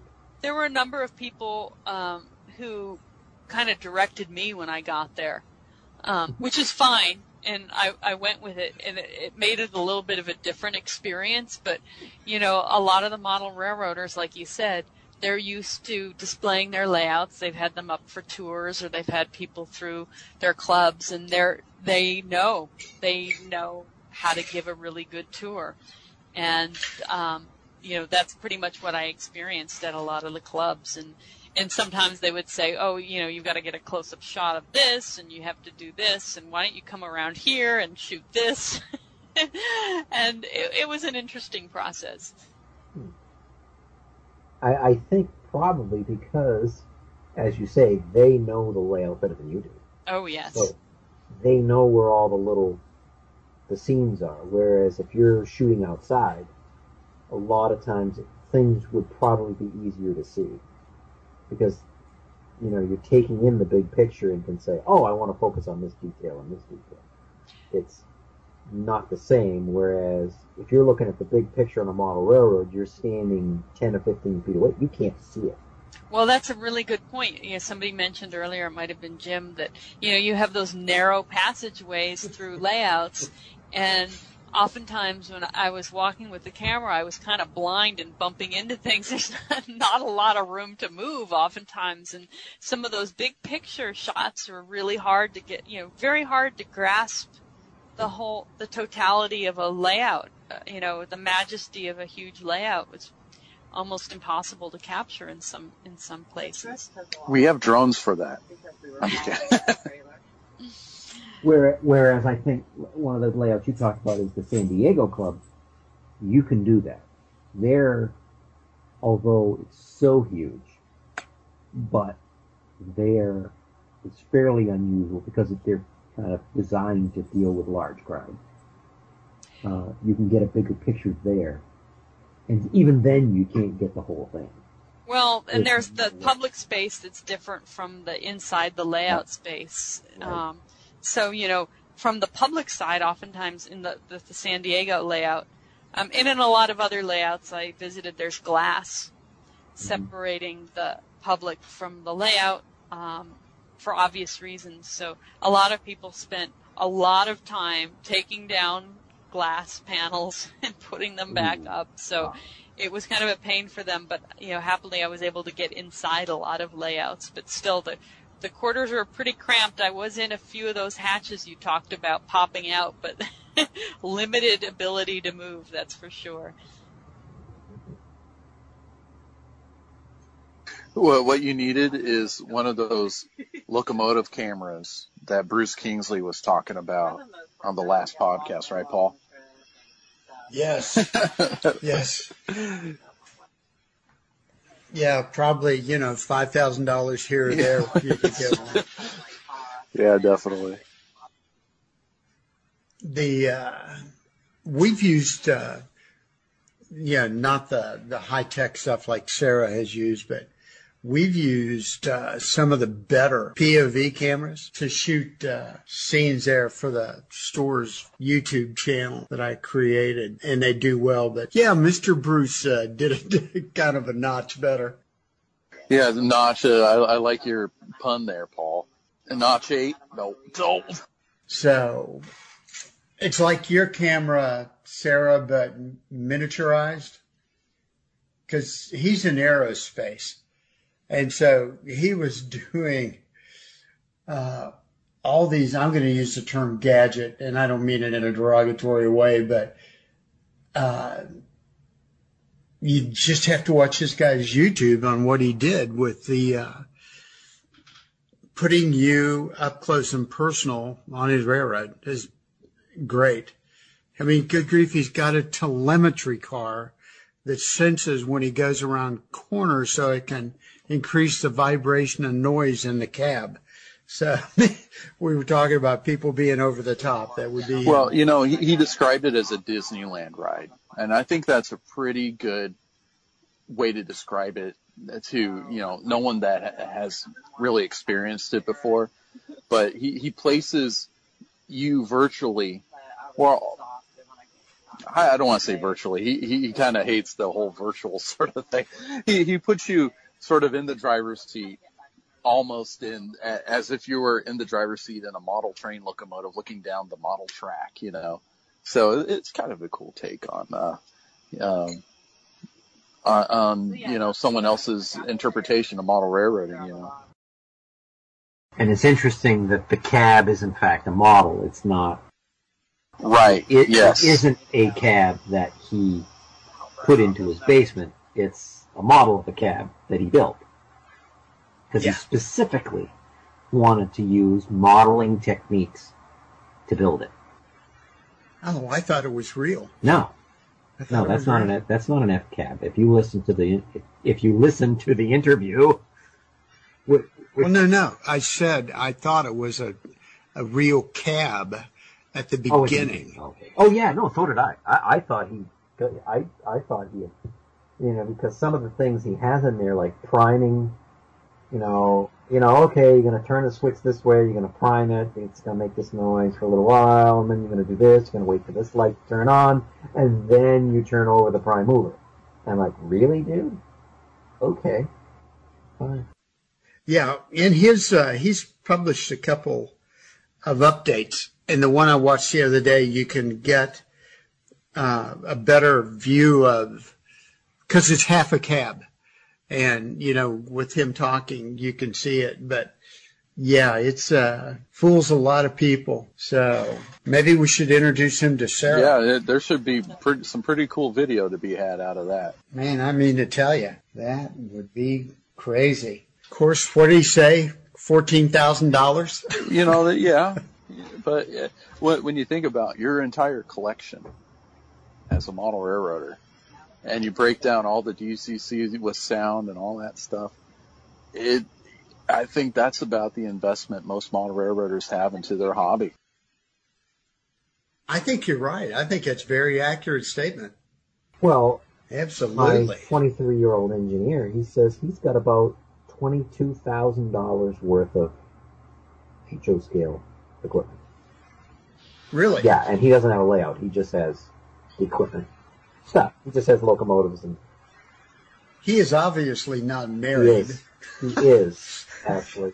oh no, he kidding. is married, and he has plans to buy every single B&M, MBTA, and a couple number of the New Haven RDCs that Rapido is going to come out with. He's going to buy every single one. You know, one of. You know, one of every single road number they make. I'm like, he has a very understanding and supporting wife. Oh, here is his his wife is when they were going to get married.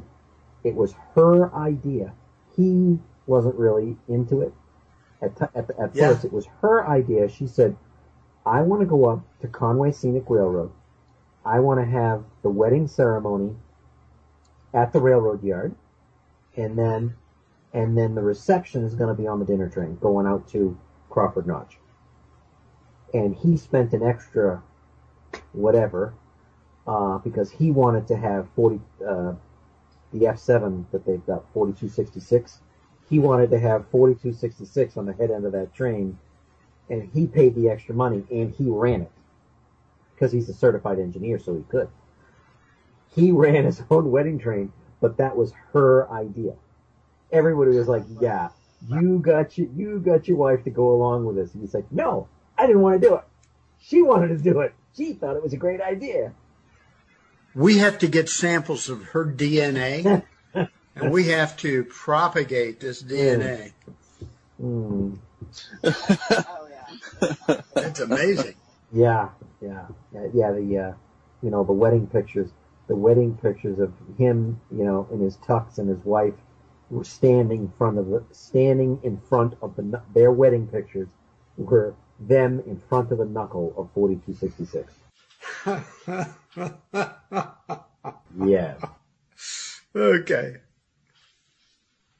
All right. I'm a little more traditional yeah. than that, but I still think it's a oh, nice Oh yeah, touch. no, it is. I mean, forty. I mean, because they've repainted the 4266 into the maroon and gold scheme, so it's the maroon. It's not being in blue. It's maroon and gold, and so they keep it clean. It's beautiful.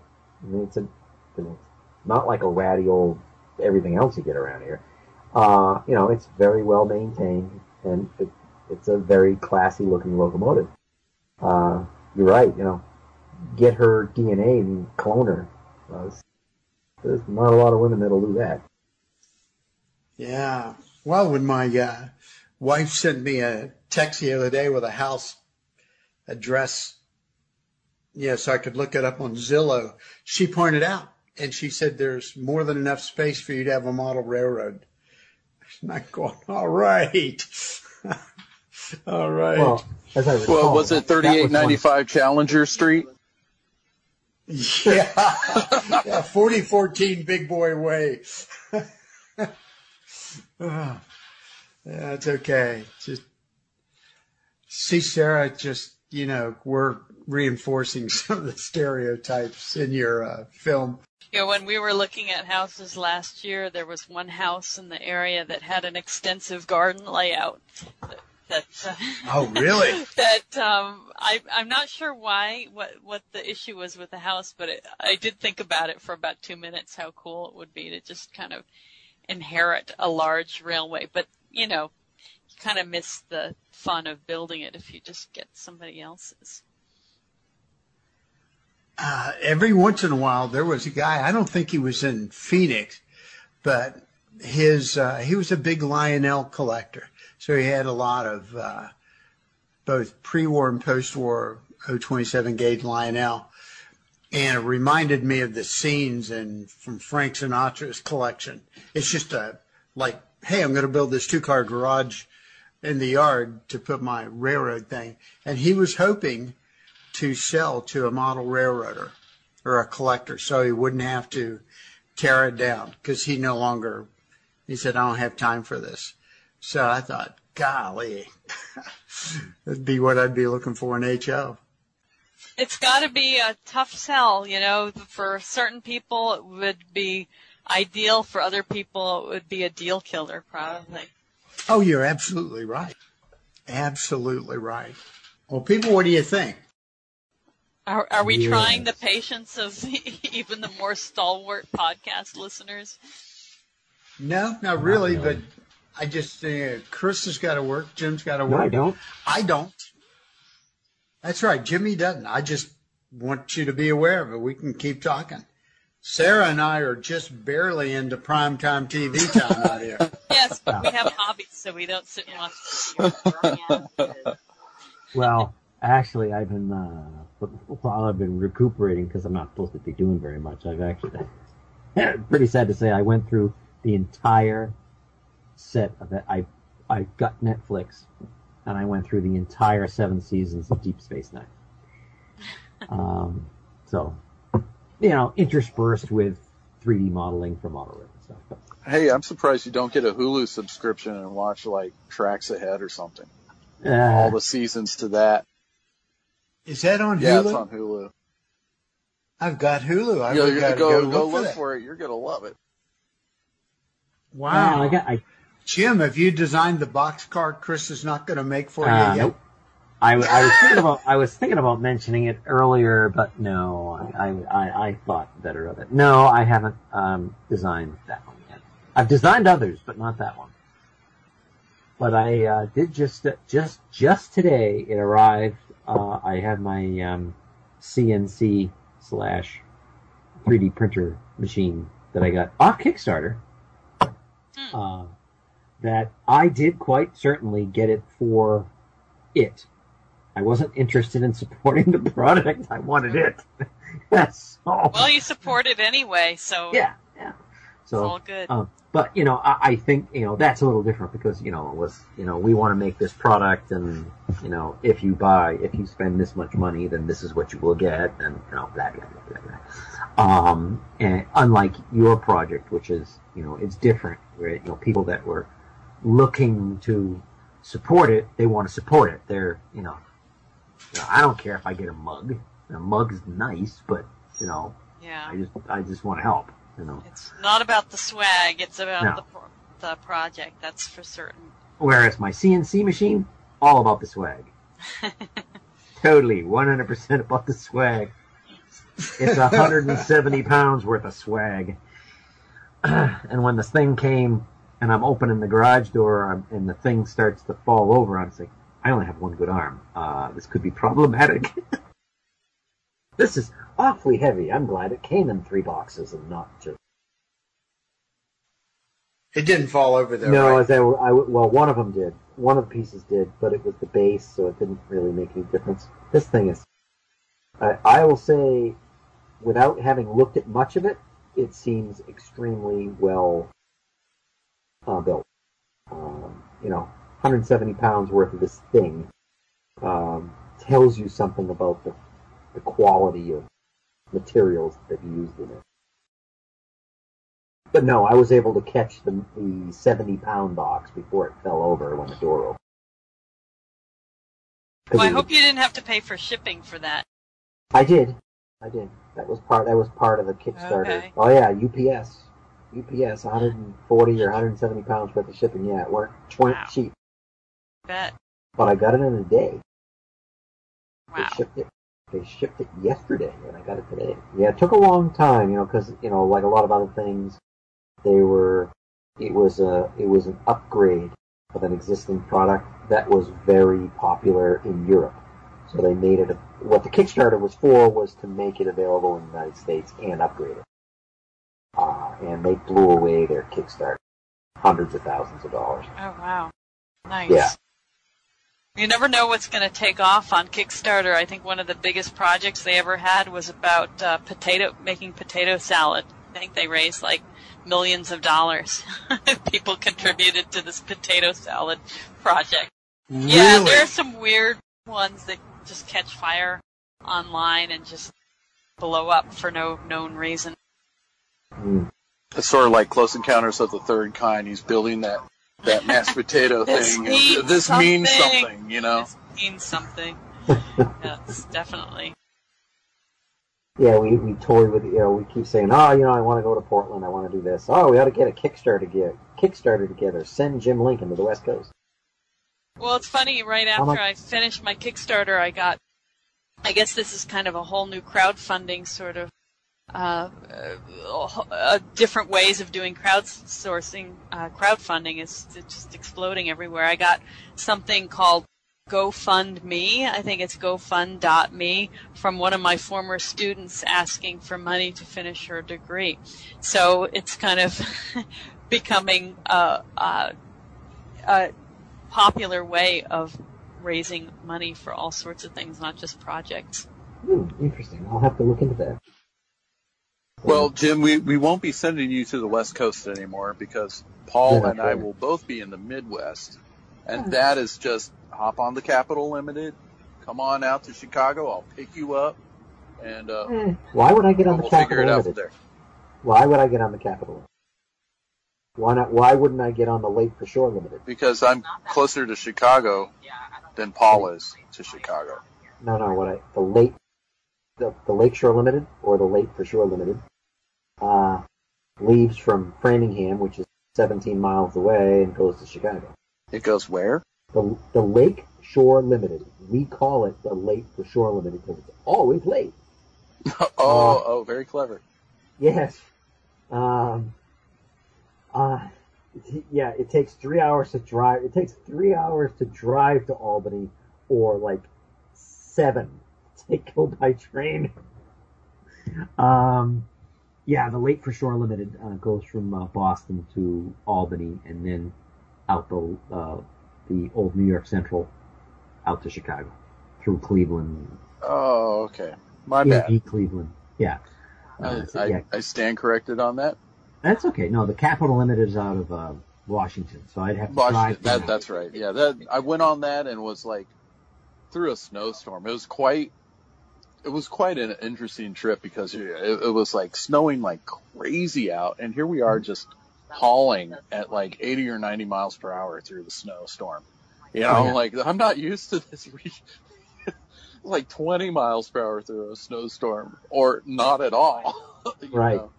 Well, so we it, were- it, it was a really neat trip, and hey, yeah, that's the the train that kind of stuck in my mind I- from no, from that that's, experience. That's fine. As I recall, when you that was when you left um, uh, Springfield, right? Actually, it was uh, leaving Chicago to head out to Washington D.C. Oh, going and then going heading down to North Carolina Okay. for the World's Greatest Hobby, and then I shot up to uh, Ah, Springfield, okay. and I went on train on that one too, and that was that, going on the Northeast by train for the first time was just an incredible experience. You know, being on going to like New Haven where they switched out the locomotives for the electric one to the diesel one. It was just a neat experience. I I'm used to riding Amtrak on the West Coast where it's like the Pacific Surfliner this and you know the San Joaquin that. It, it it just didn't have the personality that the the Northeast had as far as like the Amtrak service out there. It was really a neat um, experience. Yeah, that's the uh, the one thing I will say about working for the railroad around here is uh, the Amtrak crews will normally let me ride to New York.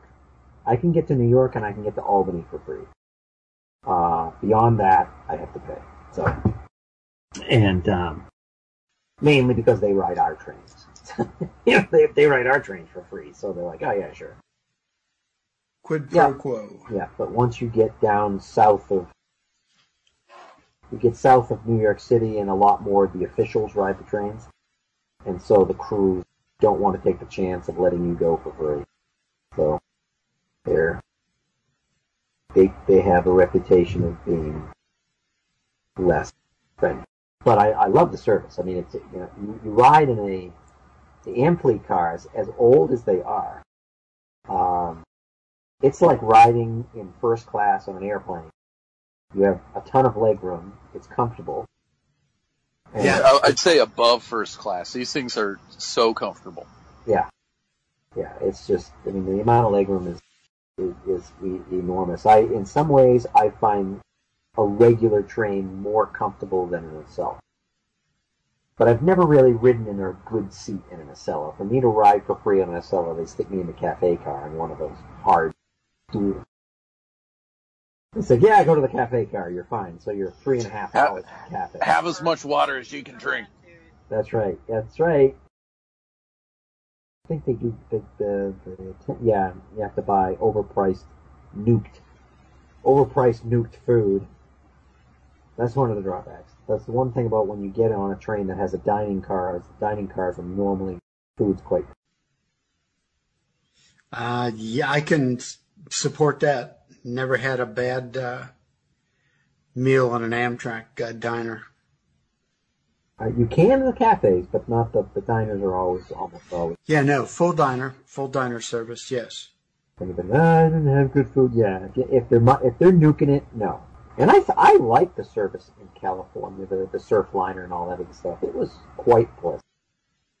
Although I think in comparison to those double deckers, the Amfleets are more comfortable. They seem that way. Yeah, they they seem that way to me too, and it's I think it's a lower center of gravity. You know, I, I, I, I don't know. I, you know, I, you know, because they're more the the superliners were come. The surfliner cars were like, eh. I mean, they look nice. They look nice. The seats look great and everything, but it's like you know they're more compute. They're more commuter than the uh, than the Amfleet are, and the Amfleets are ancient. They're built in the seventies. Great shape. They keep they keep the equipment in very good shape.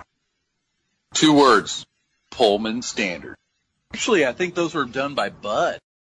I think so. Yeah. The uh, Amfleets, I think, are Buds. Yeah. Yeah, Amfleet and Bud. The Superliners are Pullman standard. Yeah, late 70s when uh, Pullman started doing the superliners, the uh, Amfleets came out, what, in middle 70s? Something like that. I mean, actually, the Amfleets were kind of a holdover from Penn Central, based on the Metroliner. Yeah. But they were actually done there in the middle 70s out of Bud. Well, gee, that's just so ride nice. They sweet. so ride nice. They're beautiful. They're Oh, yeah, beautiful on the yeah. inside. In comparison to our equipment, which is just garbage. If I had a way of getting the Jeep to New Orleans, I could take uh, the route of the old Sunset out of uh, Maricopa all the way over there. But I don't think they uh, would check the Jeep into the baggage car. That might be of a, pro- a bit of a process there. Yeah, I'm gonna have to think that one Yeah. through. I could see him out there with the sawzall on the side of the thing, you know, just cutting the shape of a Jeep out so he can stuff it in there.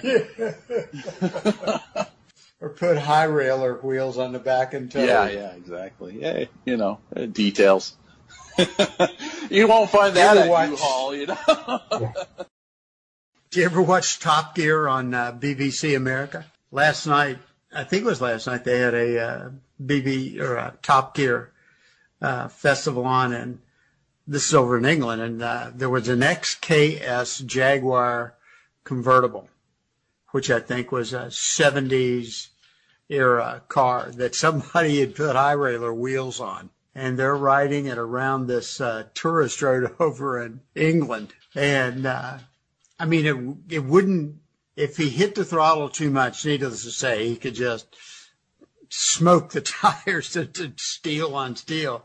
They tried to pull a small car with it, and you know, rail car, and it wouldn't. But yeah, that's what made me think of just putting high rail wheels on the Jeep and towing it. Is, is that Behind the episode where they, they were like they had a like a they had like a camper or something behind it?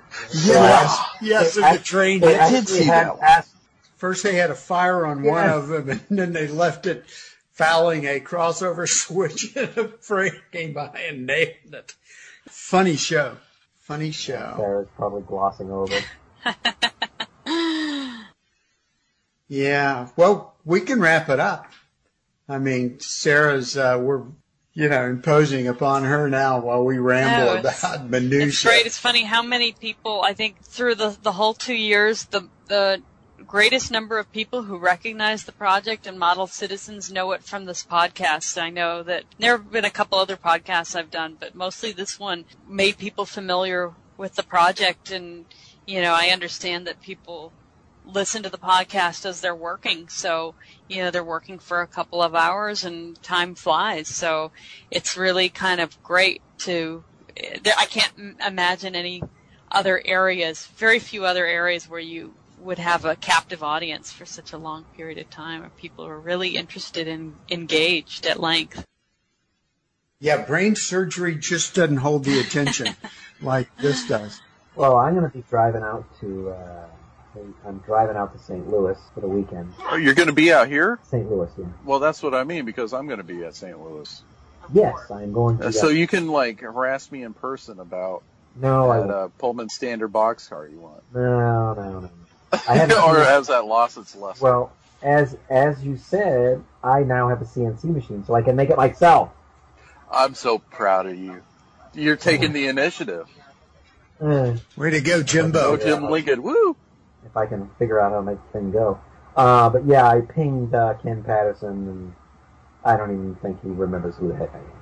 So Oh, oh Uh. he'll remember you. He'll be wanting you to like ha- come over and hand lay track.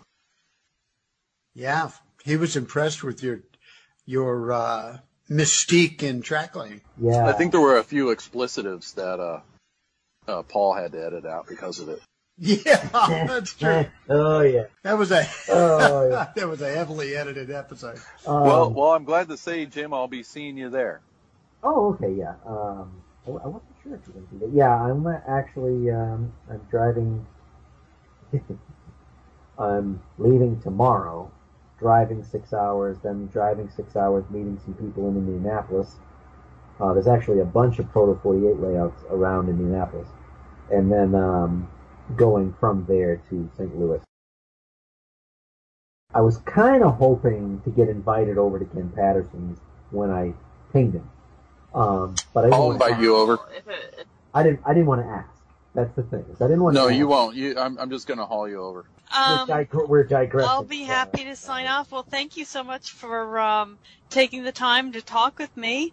And uh, it's been a lot of fun. And um, I guess I won't see you guys in Portland, but uh, let's stay in touch, definitely. Well, There's always Indianapolis. Oh yes, and Christopher, I'm, I'm, s- I guess you would probably be the contact for the Sound Hunters.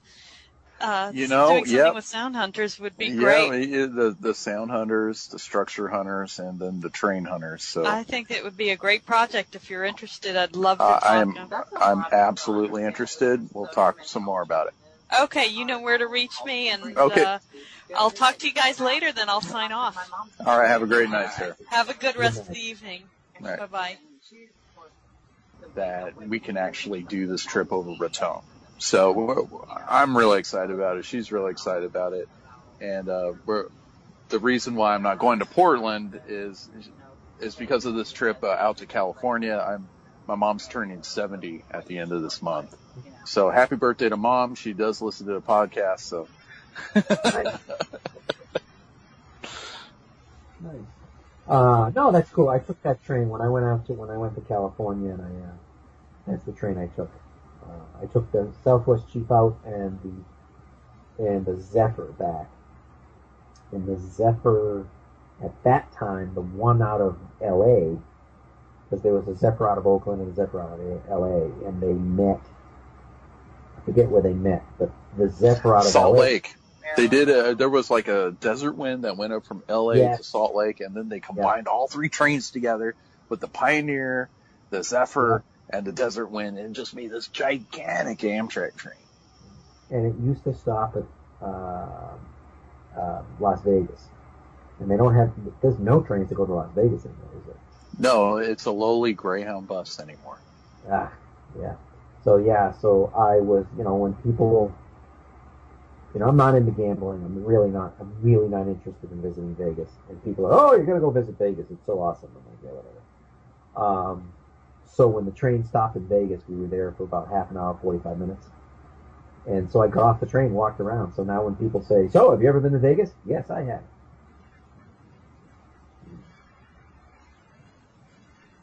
Yeah.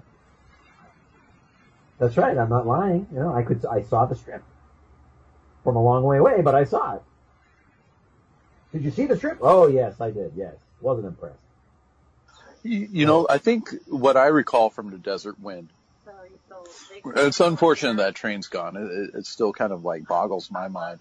You, you think any sort of LA to Las Vegas connection would just be like gangbusters, but anyway, just the way the right of way is uh, situated, coming into Vegas, it, it, it just you're you're going through these mountains, and from the lounge car, I could see Las Vegas. Yep. Kind of illuminated in the distance from your lounge cars. You're cruising around these mountains and stuff. It was just such a neat trip. Yes. And especially arriving in Vegas at night, it was just like, wow, you know. Yeah, it'd be it'd be really cool if they ever resurrect that train to, you know, experience that again. Yep. I mean, I, I, I will say that the, um, the Coast Starlight is a, is a great trip. Um, very, very scenic. I, I mean, I was very fortunate to be able to have a sleeper. So, uh, You know, the sleeper's the way to go on any of the Amtrak Yes. overnight routes. Uh, especially the Coast Starlight. They have wine tasting. They have, you know, just the the extra Pacific Parlor car. yeah, we didn't mean- have that. This, we didn't have Oh, that. you, oh, it, it's you're in the old Capitan El Capitan car, you Yeah. know. So it's just like so much cool sort of history. Yeah, just being in some of these older, you know, railroad cars, uh, ju- just like the Amfleet cars at this point. I remember thinking Amfleet cars was like, hey, this is a modern car, but uh, you know what? We're, I we're remember that too. I remember You know? thinking they were modern. yeah, yeah. F40s were like it. Oh, d- exactly. And now this is all like rare stuff, you know. So Well, they a- had- as things turn, enjoy them while you can. Uh, I mean, go on some of these. Uh, I, I- I think Iowa Pacific runs a, uh Chicago to New Orleans uh, overnight train now. Well, they, they add a few cars to the original um, uh, city of New Orleans. But I definitely want to get on that because they, they bring back the old Pullman standard service. You know, I've I've never experienced that. I've all all I've ever experienced is Amtrak. I love Amtrak, but you know I, I want to try out some of that crack varnish, you know, service that I've heard so much about. You know, Yep. Yep. Um, you, I mean, I've ridden trains in England, and those are, I mean, trains in England and in um, Austria. Very nice. Well, when you get situated out there in New Orleans, Paul, uh, my girlfriend and I, we'd love to come down and have dinner with you. Maybe one weekend. We'll leave Friday. Maybe we could do like Saturday night. Uh, the it'll rush us back by Monday morning. You know, so that's totally doable. And I, I would love a trip on the city of New Orleans. Never taken that trip. I've taken the Sunset Limited from like Los Angeles to New Orleans back in the 90s, and it was an absolute phenomenal trip.